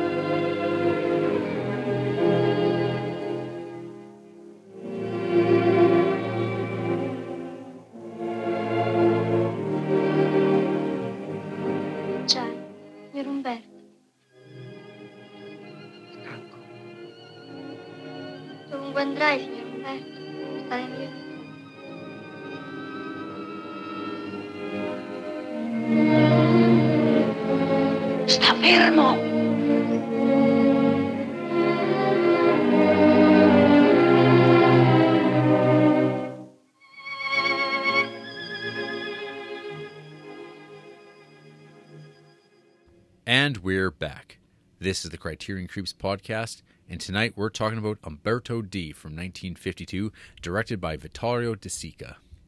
The synopsis of the film from Letterboxd, RJ. Mm-hmm. When elderly pensioner Umberto Domenico Ferrari returns to his boarding house from a protest calling for a hike in old age pensions, his landlady demands her 15,000 lira rent by the end of the month, or he and his small dog will be turned out onto the street. Unable to get the money in time, Umberto fakes illness to get sent to a hospital, giving his beloved dog to the landlady's pregnant and abandoned maid for temporary safekeeping. That's like pretty accurate for like the first third of this movie, Eh, first But half. first half. yeah. But the, It doesn't I mean, really it doesn't get to the heart of the matter. It doesn't get to the no. yeah, to the the issues of it. I mean, the issues about leaving the dog to the uh, pregnant housemaid and like all that stuff. That's not really what this movie is like. That's not a main thing, you know. It No. happens. It happens. So I mean, the, the synopsis isn't wrong, but I think they're focusing on Yeah. the wrong details. Yeah. That's what you, that's what you get for what we're paying, I guess. Yeah, it's yeah, So, yeah. so this movie, this is another one of those movies, RJ, that I am Oh. fully aware that if I was watching the 2019 equivalent Oscar Dross feel good movie about an old pensioner who is bummed out by the failure of institutions to do well by him and other Mhm. uh, people, uh, and his incredibly adorable and loyal little dog, I would be avoiding this movie like the plague and would not be considering it one of the better films of the Criterion Collection. So, Umberto D. This is a movie that I watched for the first time three years ago. Actually, in the in the time that we were probably even recording the Criterion Creeps podcast, because I just wanted to watch this movie. Yeah. and I wasn't concerned about. I mean, we could have recorded for six episodes and uh, never gotten around to it, but here we Yeah. are. Here we are. I remember that time because uh, you were talking about it when we were. This is behind the scenery when we were talking about starting the podcast. You're like, one day you would have to watch Umberto D, and I was like, is that good? And you're like, you'll see when you get there. And I was like, ha, we'll never get to 201. but uh, here we are, Here- right? And here we are. I got him again. Here we are. Oh well. Oh well. So this movie it falls into that uh that strain of film, the the neo Italian neo realism that was uh, all the craze. Uh De Sica also makes that movie The Bicycle Thief, uh, Thieves, that kind of thing. So this is kind of uh, one of those big representatives of that particular movement. I think we've seen a couple off the top of my head. I can't think of any. That's okay. There's those those those transitions with uh Fellini. That's always in the reference to it because Fellini kind of goes completely in a different direction from this sort of filmmaking that Italy Yeah. was really focusing on at the time, Mhm. or at least the filmmakers were focusing on. Uh, yeah, this movie opens up with uh, a bunch of old men gathering around and protesting the government that's doing them wrong, which uh, was very like apropos because here in uh, Creepsville, in this neck of the woods, it feels like we're getting close to something similar going on. I mean, the bigger comment would be, has it ever gone away? Have things ever changed? Yeah, it's it goes in cycles. it ebbs and flows you know Yes. there's these moments so watching this like and i watching this again i actually Mm-hmm. was surprised how much of it i had already forgotten like kind of Mm-hmm. like the in-between stuff and the movie just felt very different this time out but my uh i still enjoyed it all the same so yeah, the movie opens up with uh old uh, Umberto a bunch of other old men, and uh, they're just demanding that the minister uh, just increase those pensions. We need money. We need to be able to live. And what do they do? Well, you don't have a permit to protest, so here come the cops. Start running, old fucks, and uh, Yep. there, there come the fucking cops rolling all around and on their vehicles and chasing, you know, sixty-year-old men through the streets who are like ducking down uh, like alleyways and their dog dogs barking at him. It's like shut that dog up, they'll find us. It's it's just like oh what a what a great way to kick this movie off, you know. Yeah, and then you know what the real kicker is? Is these guys are like, wow, well, whatever. I don't really need it anyways. They're like, I'm doing pretty good. But Umberto D is just like, I really needed this. I, I need to pay off my debts. And it's like I've got my debts paid off. It's all great. Mm-hmm. And then you're like, oh no, Umberto, what's gonna happen, buddy? So you know he's going to the guess basically the food kitchen. The uh Yeah, something like that. yeah he's but he's got his dog his his Flake. Uh, oh, like, Flike's under the table. Oh, He's man. feeding him his scraps, giving, Mhm. take, uh, trying to run the swindle of uh, not making sure nobody knows that he's feeding his dog because apparently people hate dogs in this universe, or at least are very indifferent to this fucking mm. lovely dog. oh yeah, indifferent to the to the point of being. I don't know, man. Like who who would have a problem with this dog? You know, there is like who cares if he's gonna eat some like old ass broth and like a piece of bread? What does it matter? Where's give him some gabagool, you know? Give him a little gabagool. It's gonna be good for him. So Umberto heads back to uh, his room that he's been living Yes. in forever and ever, Mhm. and uh, he finds uh, these people just making out in there, and he's like, "What the fuck? What's going on here?" Well, his landlady, she's a real, real peach. Teaches, Mhm. uh, has a bunch of opera parties going on. She's trying to socially climb in life, and uh, yeah, she's just renting it out while he's not around, and uh, there's not much he can do about it. He's behind on the rent, and she's going to kick him out because she's got plans for this house and does not care what happens to this guy. And uh, across the hall, there's uh, the, the lovely uh, Maria. She's the maid to this uh, estate house, and she is dealing with ants, burning ants up, setting them on Mhm. fire constantly, trying to wash them away with water. But the ants just keep coming. This place is a dump. Uh, it doesn't look. It doesn't look that bad. Um, it definitely doesn't feel like a real dump. Uh, like it- it's, it's not shot like on a location that really feels lived in. But we're told enough, and it feels like, well, you know what? It's a dump, but it's my dump. It's my home. It's where I live. Where else am I supposed to go? I can I can make this work. I've lived here my whole life. My like I have all these memories. This is what I, I want to keep this place. So you know he starts selling watches and books, but he's just trying to raise that money. That uh, fifteen thousand liar lear, liar something like that. Whatever. Italian bucks. Fun, yeah, fun Italian bucks. bucks. Yeah. Uh-huh. Uh, he's trying to do this, uh, keep it legit. He's got some pride to him still. He doesn't. He's not Mhm. a bum.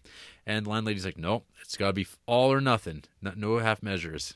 hmm So uh, in this, Maria mentions, "Oh, hey, I'm pregnant. I don't even know who it is, whose baby it is, because I've uh, been seeing these two soldiers, one from Naples, one Sure. from Florence. Does not know, doesn't know what he's going to do. And I find that uh, that stuff is actually handled pretty well for the Mhm. era, because Umberto he could have been more of a jerk about this, but he seems like he's been around and he realizes life's complicated, and this isn't the first time this has ever happened in the world. hmm I mean, shit happens, man. I mean, I got lovers all all across the country, but uh, who knows where where they go at night? Know. Stuff's complicated. stuff's complicated. So Umberto, he's he starts scheming. He's trying to plot, trying to figure out a way to make this work. Um, Mhm. He even decides to start playing sick. You know, he starts. Uh, he's he's getting he's coming down with something. He's getting that thermometer in the armpit going. Uh, hmm and so he's able to call the ambulance, but he's also worried about his dog, Flake. You know, he's like, well, I gotta make sure. Flake at this point, Flake's like just around. He's loyal. He's Yeah. always by his side. He's going for walks. All those wonderful little things. He he gets put into the um, I guess the church hospital being tended on by the Mhm. nuns and being he's like he's not working the system too much but he's got to get that free room and board free meals because that's the world that we live in. Yes. he's got to be the only place he can be taken care of is uh hospitals or jail. He never thinks about that though in the movie. He never thinks about going to jail. And uh but i guess he loses his dog anyway so. And, and, and again say, yeah, pride. He's got his pride. Hmm Yeah. Well, there's a lot of things that come into play here. I mean, you know, what about Flake, man? Like, oh, I mean, in the church hospital, at least he's only there for a couple days. He can go back and get him, but that's right anywhere else, and so uh-uh. he returns to his apartment and there's just these workmen tearing the place up tearing off the Mhm. uh the drywall drywall the uh, uh, other thing on the walls yeah, whatever that is, it's floral not. floral print the uh, wallpaper there we go Well, one, yeah, one of them's wallpaper, and then the other one he's like really screeching it, and you're like, what's he doing? scraping away because Yeah. because uh the the landlady she has met a man of class and character who owns a movie theater and so she now she gets uh Was that explicitly made clear? there was a I knew where- that he was in the money. Yeah, no, there. He, I believe there is a there is the joke that like he owns a theater and now she can get like free. She can go to see free movies. Oh, okay. Yeah, Yeah, that makes sense. For some reason, I thought she she said something like, "I just get free stuff now," and I was like, "What a greedy bitch." wow. Antonio Belloni is Bellani is her name. Yeah, I mean she's fine, but she's kind of mean to the old man, so I don't feel bad Oh, uh, yeah. saying that kind of stuff. No, she's you know? terrible. He even Yeah, she he- sucks. Yeah, so he's there and he's like, "Where the hell's my dog?" hmm Well, the, do- the door kept getting opened and closed. Oh, the dog too. When Fleek, when uh, the ambulance comes, and he's like, "Oh, he gets the ambulance." Well, the the one ambulance uh, man to kind of play with the dog, so the dog's distracted, so he doesn't see him leave. It's real. Str- struggle is real. Oh, yeah. So now, now uh, Umberto's got a mission. He's got he's Mm-hmm. he's a pensioner. He's got a lot of free time on his hands. He just has no money to you know eat and live. But he's got enough. Mhm. He's got to find his dog, and he goes looking. He can't find the dog anywhere. He sees some interactions between uh, Maria and some of her uh, her suspected fathers of her baby. Uh, one, yeah, yeah. Yeah, and it's like not going well. It's not going well as you'd expect. So Mhm. eventually, Umberto goes to the city pound. Oh boy! Uh, I'd like you to describe what happens in that scene, So Garrett. it's kind of like it's like a concentration camp, but for dogs. Yes. and, and, and this happens all around the world. There's a Yes. There's an episode of uh, Louis Theroux documentaries where it is about like uh, the Los Angeles City Pound. Not not fun, not a good time. Very sad. People just don't. People are horrible.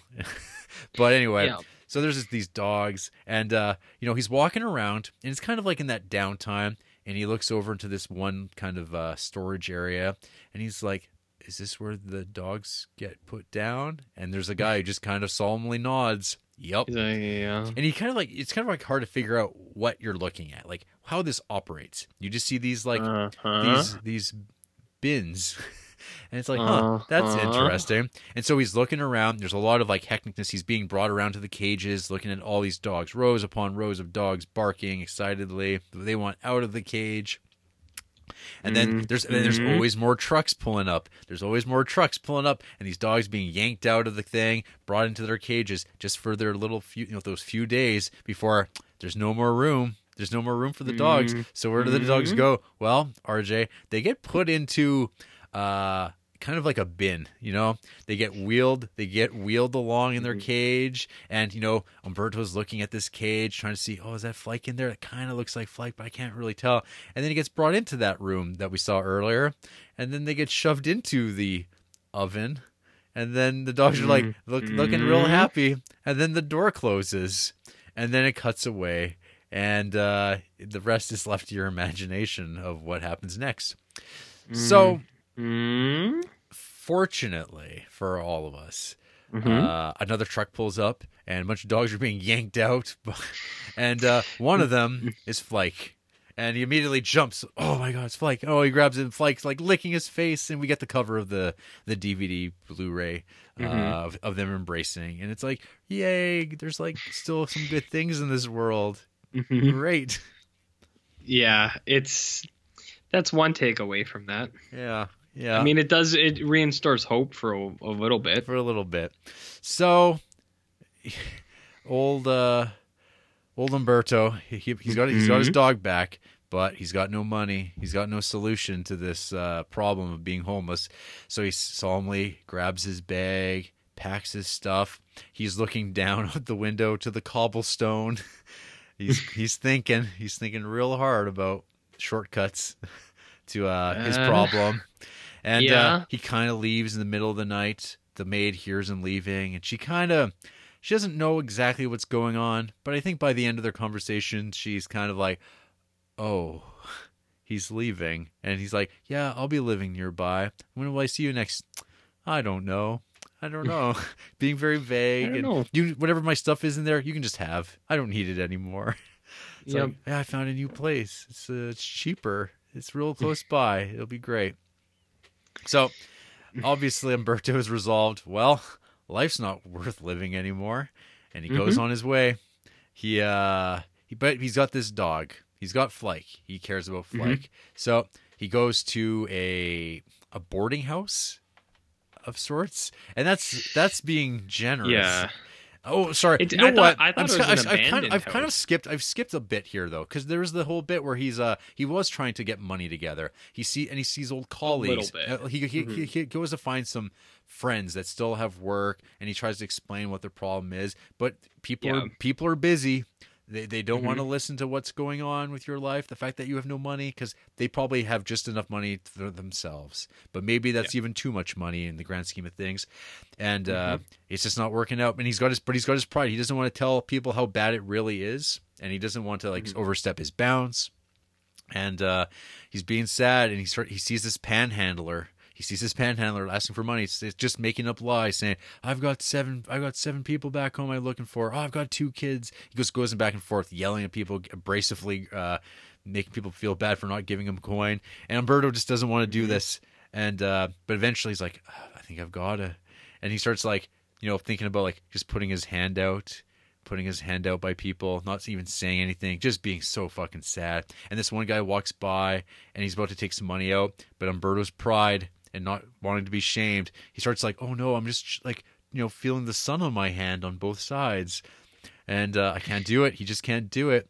And then he kind of uh, he has a scheme where he uh, gives Flike Flike his hat, and the Flike just kind of stands up on his hind legs with the little hat to gather money, and he, he goes and hides behind a pillar, and it's oh RJ, it'll break your heart.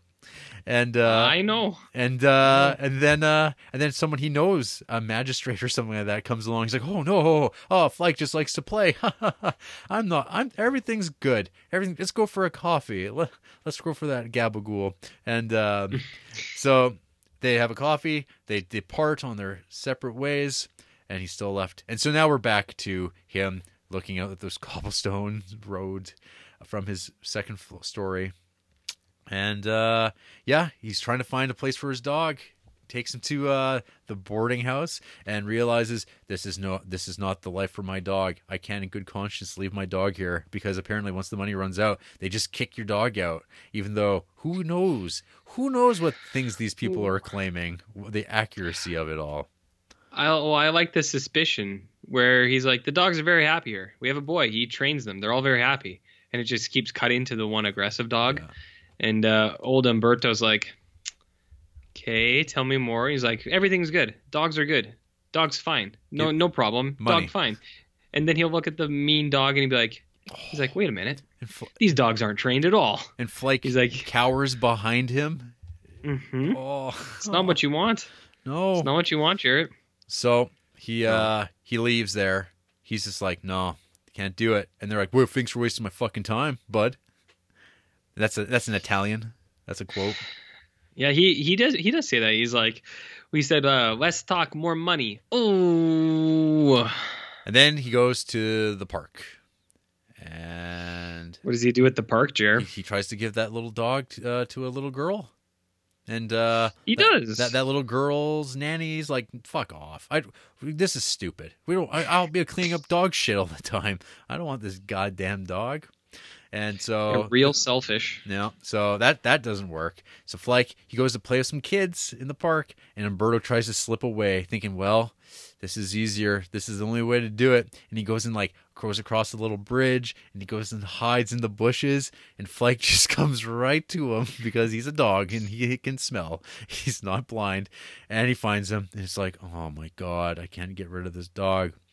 And then Umberto makes a a, a dramatic decision he can't get rid of this dog. He doesn't want to go on living. So I guess it's we, they're both going out. So Umberto takes Flike up in his arms. He walks over to these railroad tracks that have been kind of running on in the background around this park. And uh, he stands right by the train tracks and he's looking down this this train that's barreling down. Flike figures out what's going on and starts Uh-huh. fighting the very uh very uh legitimately dog like animal fighting to get out of a uh, a desperate A grasp. and uh fights out of it fights out of it. And uh Umberto's like of course like oh god and it's kind of realizes that Umberto uh, the dog's run away and uh, Uh-huh. has fled. Umberto runs after the dog. Flike is uh wary of uh Umberto and does not is making him like giving him the the gears, you know. It's like The you cold just, shoulder? You just try to fucking kill me, you son of a Mm-hmm. bitch. What what was that? Why am I'm so scared? Why did you do this? And Umberto is just like, oh god. It's like come back, come back. Here's a pine cone. Come back. Come on. Let's hang out. He goes and hides behind a tree. And he's like, come on, coaxing him out, doing all the sweet things. So come on, buddy. Come on, little buddy. Mm-hmm. Eventually, eventually, Flike comes around, and uh, they start playing together. And uh, you know, they're they're still homeless, hmm um, But they're, but they're together, but they're together as they they play down the park boulevard together. And the film r- comes up with fine. And it's like, oh, was- this movie. It's like, I, it makes me sad, RJ. I cry when I watch this movie. It's it's Mm-hmm. so fucking sad because it's like nothing's solved, like nothing, nothing, nothing's nothing saved, nothing solved. the problems still remain, and we got this little fucking dog, this wonderful little dog, and this old So- man. and anyway, so yeah, I I I, I think this movie's amazing. I love it. Yeah. Um, it, it it manipulates me so well, unquestionably, and uh, yeah, I uh, it was great to rewatch it.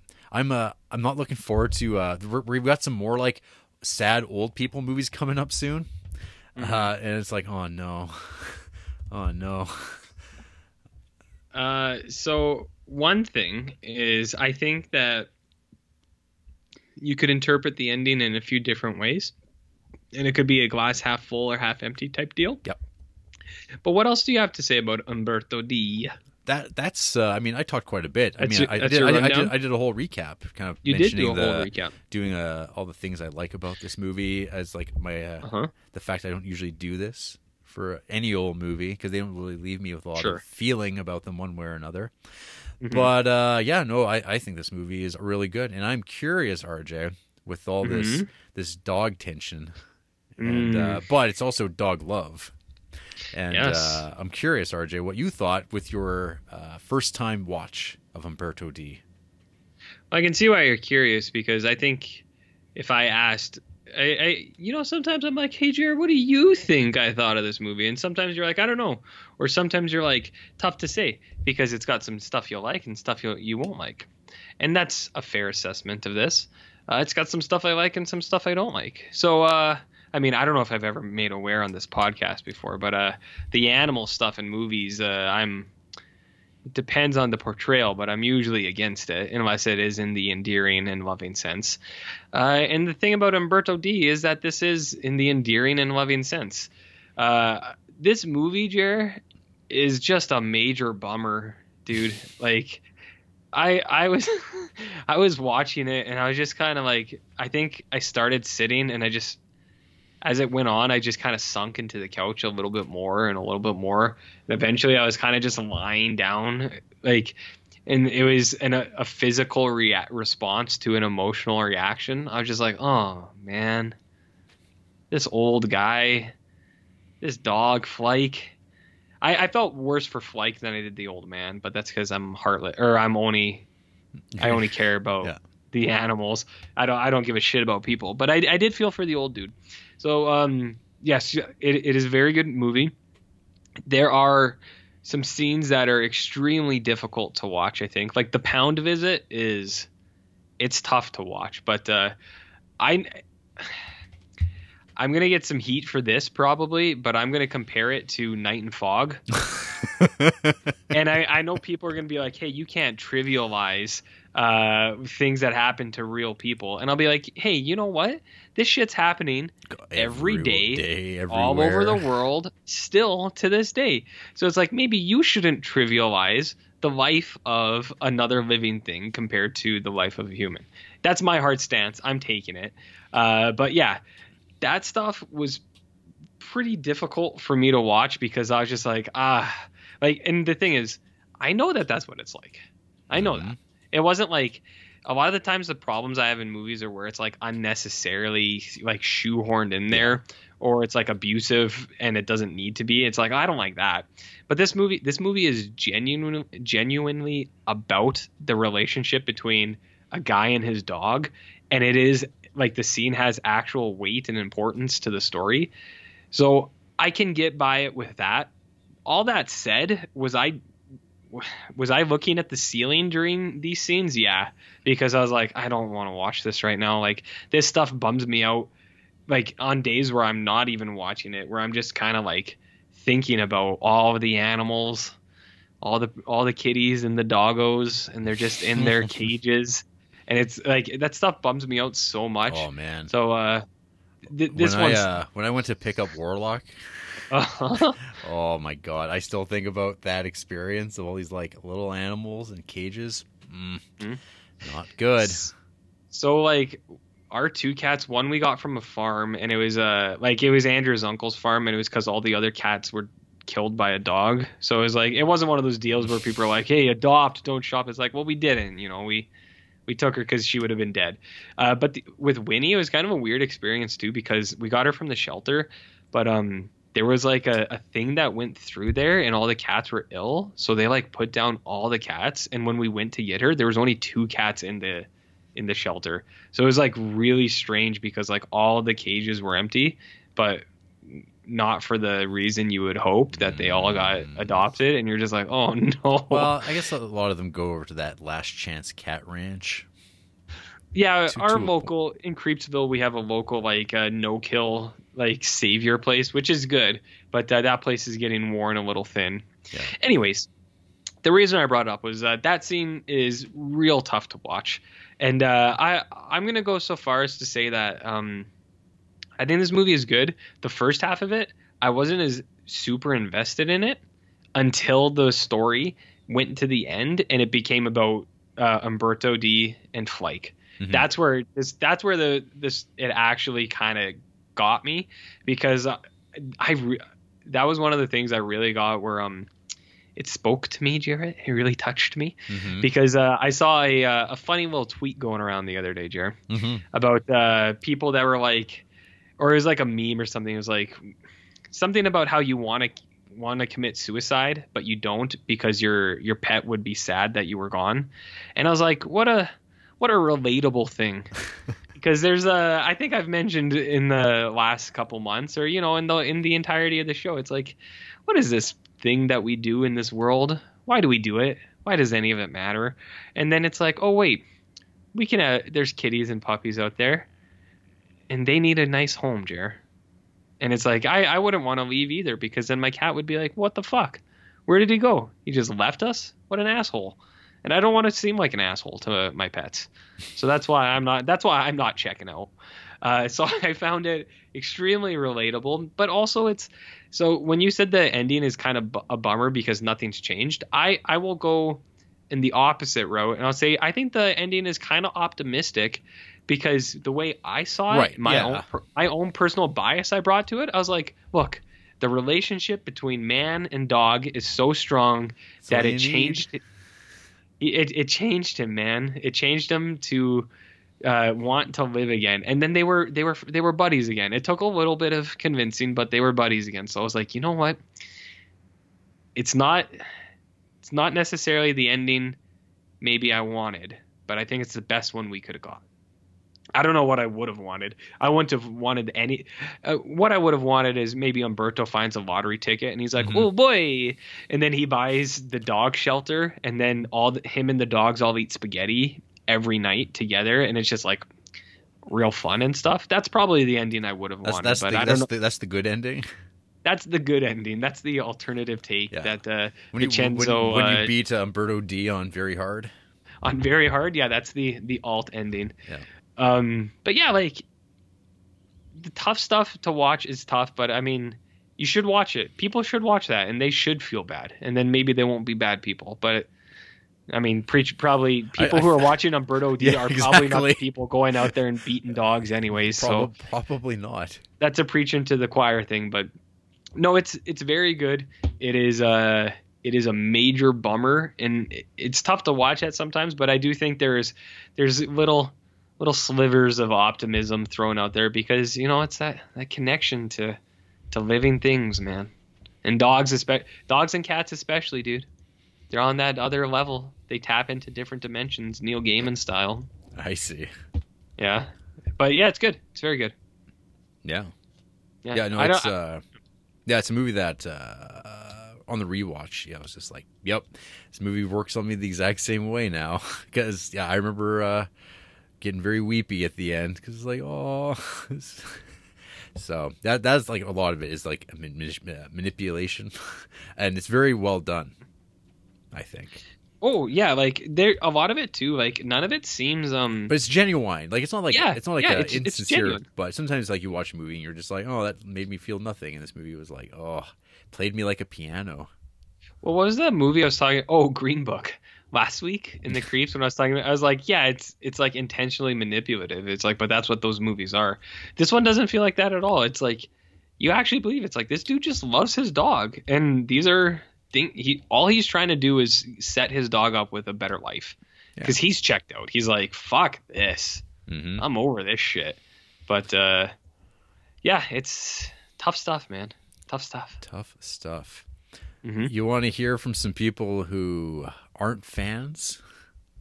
Uh, I people who don't like this movie, I I have a hard time believing that it's kind of like what do you, before we even get to it, it's like why are you watching this? Do you know what I mean? Like why why would you just casually turn this thing on and be like, "Oh yeah, a little Umberto D, let's go for it." Anyways, you tell me about people who hate this fucking thing. Marcus, one Okay. star. It seems to be a great sin to dislike this movie, but I just cannot understand the appeal of Umberto D.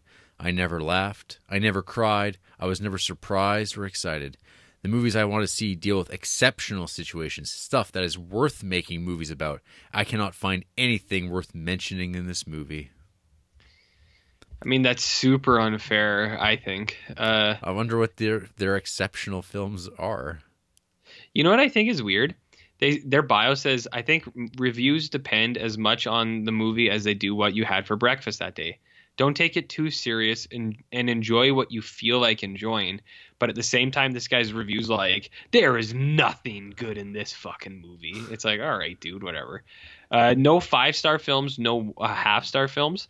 Uh, the highest rated films they have are four four and a half stars. Twelve Monkeys, The Wages of Fear, Uh-huh. Uh, a pure formality or una pura formalita, a silent partner. I don't know what that is. And then one star films, Umberto D, Burning, which is supposed to be good, and then The Illusionist, 2000s, Uh-huh. like the Neil Burger film.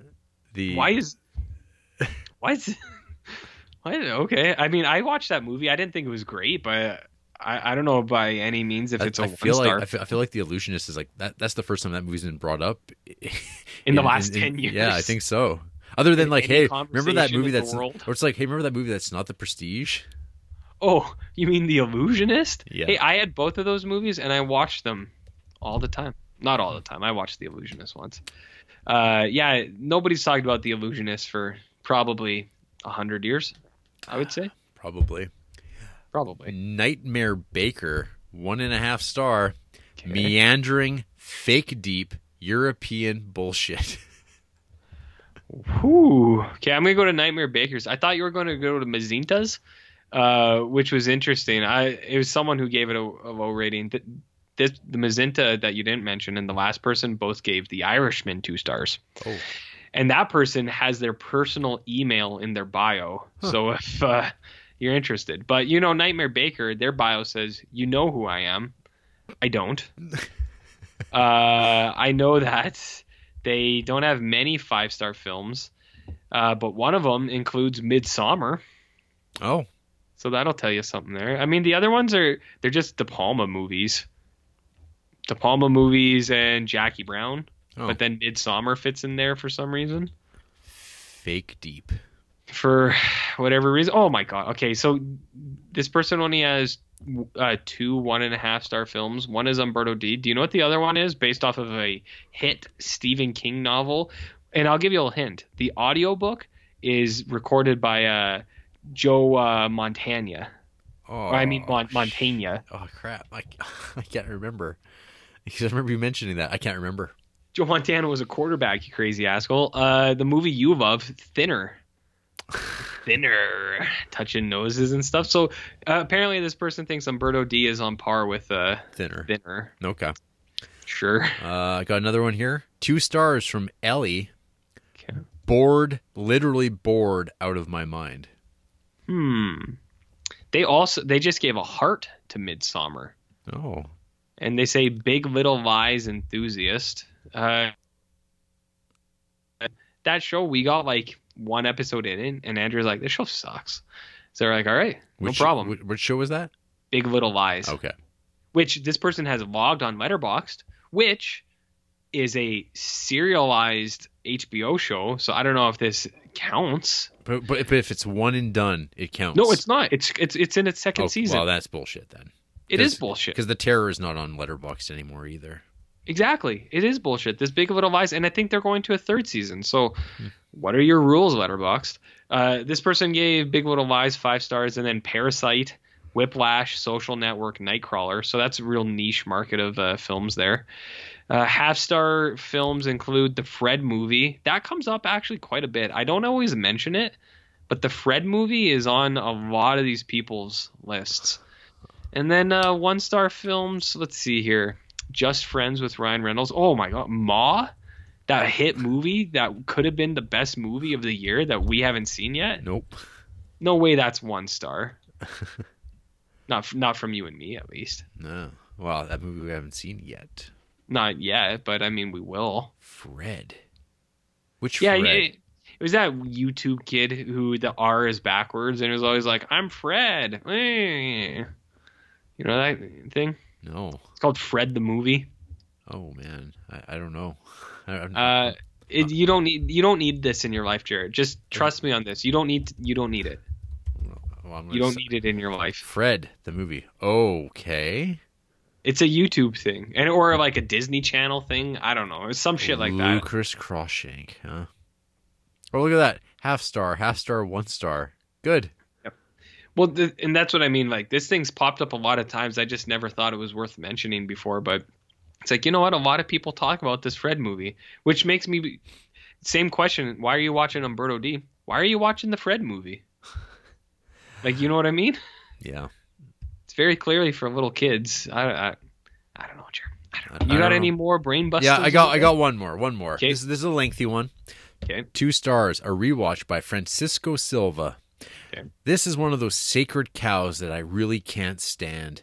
I like De Sica, really love the Bicycle Thieves and the Garden of the Finzi Continis, but Umberto D has always struck me as being cheap, sentimental crap. This is for several reasons, but mainly the titular Umberto is not a very likable character. He is deceitful, judgmental, and takes advantage of people when he can. I understand he has not money, but maybe if he wasn't such an irascible bastard, people would be nicer to him. Also, he tries mm. to kill his dog because he wants to commit suicide, and fuck that. Was this RJ? This film does, for me, represent some of the worst excesses of Italian neorealism, which can at times move from social commentary and attempt at presenting the real life of the downtrodden into sentimental pap. The story of a sad man and his little dog feels exploitative while failing to actually move me. Contextualizing this film in a wider perspective, it came out in the same year as Kurosawa's Ikiru, another film about a depressed old man, which is infinitely better, and even being one whole hour longer feels shorter and more dynamic than this. That's because you truly love Watanabe and want him to be happy, while Umberto is a non entity. Um, So yeah, Akira was one of those uh, future yeah, sad old man movies. And Tokyo I've been look- Story. yeah. I've been looking forward to that for Yeah. both of those. You you really like those movies, right? yeah, I, I I I don't think To I, a point. I don't love Akira as much as other people do, but it's very Mhm. good. Yeah.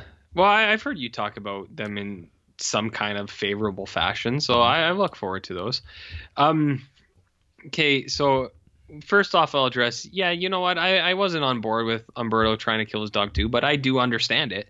He was like, I tried to do good by this dog. He's like, you know what he was doing here? He didn't want his dog to end up getting incinerated in the fucking pound. So he's like, we'll go out together. Is that right? I don't know. What do, what's your stance on euthanasia? Like, uh, human and animal. oh man, I don't know, man. Do you want to hear about uh, Francisco Silva's stance on five star movies that are not five stars? Yes, please. Last Jedi, Free Fire, Call Me by free, Your Name, Free Fire. Free Ooh, Fire. That's that is a uh, Oh, that's an out there take because I- I, don't know very many people at all who like Who that like movie. thing? like most people are like that. It's Ben Wheatley, right? And Yep. no no one likes that movie. Okay, here here's the one thing I'll say though. Uh, this person may stumble upon our podcast if they haven't already, because it's tons and tons of Criterion movies. So they do have good five star movies, but uh, here is where I think they they they strayed from the path. Because I'm not going to mention the good five star movies like Brigsby Bear, or Sacred Deer, or Children of Paradise, Mhm. things like that. So those two movies, uh, Free Fire, Three Billboards, Black Panther. Uh, what do we got here? Death of Stalin, a movie you just talked about. Yep. Um, okay, wait. There was a whole bunch. I'm going back now. Peeping Tom, I don't think is five stars. Uh, Roma, Hereditary, and then here's a good one for you, Jer. Night of the Hunter, Endgame, and then uh, the big kicker, Midsummer, because you know, it's just there. It's just there, man. But like lots of Criterion things. It's just all the other things that uh, I think at this point just seem just seem typical, right? Yep. One star movies include the two Rob Zombie Halloweens, Yep. uh, Halloween Resurrection, two other horror movies, and then Monsieur Hulot's Holiday, which is just a, a movie that just gets shit piled on it left and right. It seems like Yeah. It's boring. It's not it's terrible. boring for sure. Yeah. So, anyways, a weird uh, mixed bag of things here. Some good, lots of good movies, but uh, you know, some of those other movies you've been watching, dude, or dudette, wh- whoever, whatever you is, whoever you are. I, I should stop while I'm ahead, right? That, that's, that's that sounds good. Yeah. Okay. That's it for the hate. So Okay. yeah, none of these people I don't think really rose any issues for me that uh, I would say absolutely. I, that's a good point. This movie sucks. No, I don't know. It's hard. I mean, no, I liked it. it's hard, it's hard for me to be even like super critical about this movie because I had such a strong emotional response to it. Like, and I Mhm. and I have now twice the same way, and uh, I think that's uh speaks to the some film craft, RJ. Oh, you talking about fine artisan film craft Yeah, over there? art- Because I don't know if yeah, you know, artisanal cinema. We haven't had artisanal cinema for a while on this It podcast. hasn't been brought up. hasn't come up very I've often. been- uh, I don't know if we, we haven't actually even talked about uh, even during our ghoul schools uh, about this elevated horror. Oh fuck, that's such horseshit. Who, who cares? Uh, Such horseshit. Horror's horror. Don't try to like off-brand it into these things to make you feel better that you like it. Elevated horror. It's it's hereditary and midsummer. It's elevated. It's not. God damn, there's, Fucking relax. there, there's a really uh, one of my one of my favorite Letterboxd reviewers, uh, PD one eighty seven. Mm-hmm. Um, their review for that movie, The Hole in the Ground, that came out this Oh, year. yeah. It's like Yeah. when when do we get a Wayans parody of this kind of crap called like a hereditary vitch who babaduked it follows in the quiet place last midsummer. And uh, A420 presents Elevated Horror Movie, a New England fucktale. That's what they are. We're, we're at that. We're on the cusp of uh, making fun of that stuff. Elevated horror. Elevated horror. I mean, it's not what I want, Jer. I mean, when it's good, it's good. But now, but now everyone's just like, this is the mode that we have to work. When are you gonna make your elevated horror film about um? That's that. What it's it's it's a podcast I'm working on. Oh, is it? It's kind of a Pygmalion experiment, isn't it? Where you Mhm. try to like educate this like gutter Snipe. sluice. and- wow. What is that? Hey, I'm talking about myself here. Oh, you. You know, you know. You, you ever heard? Uh, you ever heard words like that, buddy? Yeah, I have. This is a character I play for the podcast. Yeah. You know. Okay, I should quit Uh, while I'm ahead. Yes, sounds good. Uh-huh. Well, I mean, that's what people come for an Umberto D review to learn about um, about uh, elevated horror Sure. and how Why- what that- else how- would you be? That's all bullshit. Mhm. After the break, we're going to the dog pound for podcasters. I thought you were gonna say we're gonna fall in front of a train, but I guess it's not like totally happen. Yeah. Oh well. Oh well. Oh well. Nice knowing you, bud. Huh. I'll see you in hell.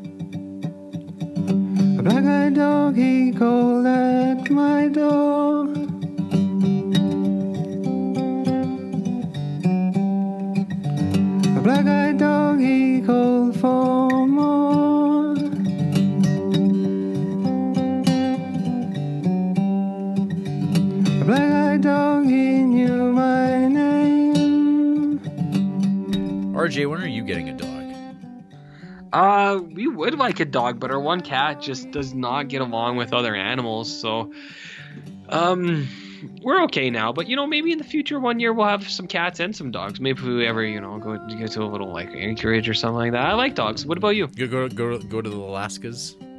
Yeah, we might move to Yellow uh, Yellowknife or Whitehorse just because it's like, what's going on in our uh, current province? Not much. Nothing good. Hey, you know what I don't like? I know you're gonna cut in here for a second, but like, you know how dog people are like fucking hate cats, but cat people are usually just like dogs are cool, cats are cool. What? Why not like all of them? Why is there got to be a, a a divide? You know? Why can't you just like all animals? Because people are tribal minded sometimes, and Motherfuckers. they like making those declarations. But then they spend a little bit of time with a cat, and then they're just won over. those motherfuckers. Why can't you like both? You know? Exactly. Just Great. they're all good. They're all good. Well, except for bad dogs. Bad dog or Well, bad cats. There's some there's some, bad cats. There's some there's some bad animals out there, just like there's bad people. Oh, that absolutely. But I mean, I could change them. No. I could. Change. You can email us at criterioncreeps at gmail.com and tell us about change. Sure. And Or your whatever. and or tell us about your pets, people. Yeah. All you people in creeps land, tell us Mhm. about your animals. Send some photos. I'd love to hear about that. Be- be- actually. exa- yeah. That's Yeah. what I. We've got a Facebook page. We're on Instagram. We're on Letterboxd. I'm Jared Duncan. He's Barnloaf. We're on YouTube, where we get real great comments from anonymous people. We've got a Patreon. Uh-huh. Uh, we're on SoundCloud, Stitcher, Spotify, iTunes, Google Play, all the good things. All great, all great. Just like those people on YouTube. Next week, episode 175. Based on our quarter system, RJ, that means it is time for a Criterion Laserdisc. And next Ooh, week, girl. we've got not one, not two, but three Alfred Hitchcock films coming our Oh. way. like what? Can you handle it, RJ? No. Can you handle that hitch? All that No. cock? Laser cock? Oh, hitch disc, whatever you call it. It is coming ah, at Oh, you, gross. and it isn't taking no for an answer. We got Sabotage from 1936, Secret Agent from 1936, Young and Innocent from 1937. Young and Innocent, we will no longer be after we're done watching these movies. Are you Did you clear this with me first? Because this is the first I'm hearing of this. Three fucking movies? Are you fucking nuts, dude? So it'll be the uh we're going out with class. Is this the last episode ever? Where you say we're going out with class? Like, is this the Uh, last we're, one? We're going to be dead. We'll, we'll, we'll record that episode maybe, and then that's it. Okay. Yeah. If you put it like that, sure. Yeah. I, I'm bring it on, dude. I'm it's, ready. A, it's a climax. I mean, I don't want my pets to be sad, but uh, I am ready to go. Uh, so. w- one of these is on the Criterion channel, so people can watch along with that one. And if they Just one? just the one. Yet the other ones uh, will have to be sought out, but they're out there. A lot of this stuff. I think Criterion actually has them for you can buy them off iTunes or something like that. But they're out there. People can figure it out. What else? You Uh, got I anything mean, to say about that? Huh? People can find out however they want to, to or watch whatever they feel like, you know. Um. Uh.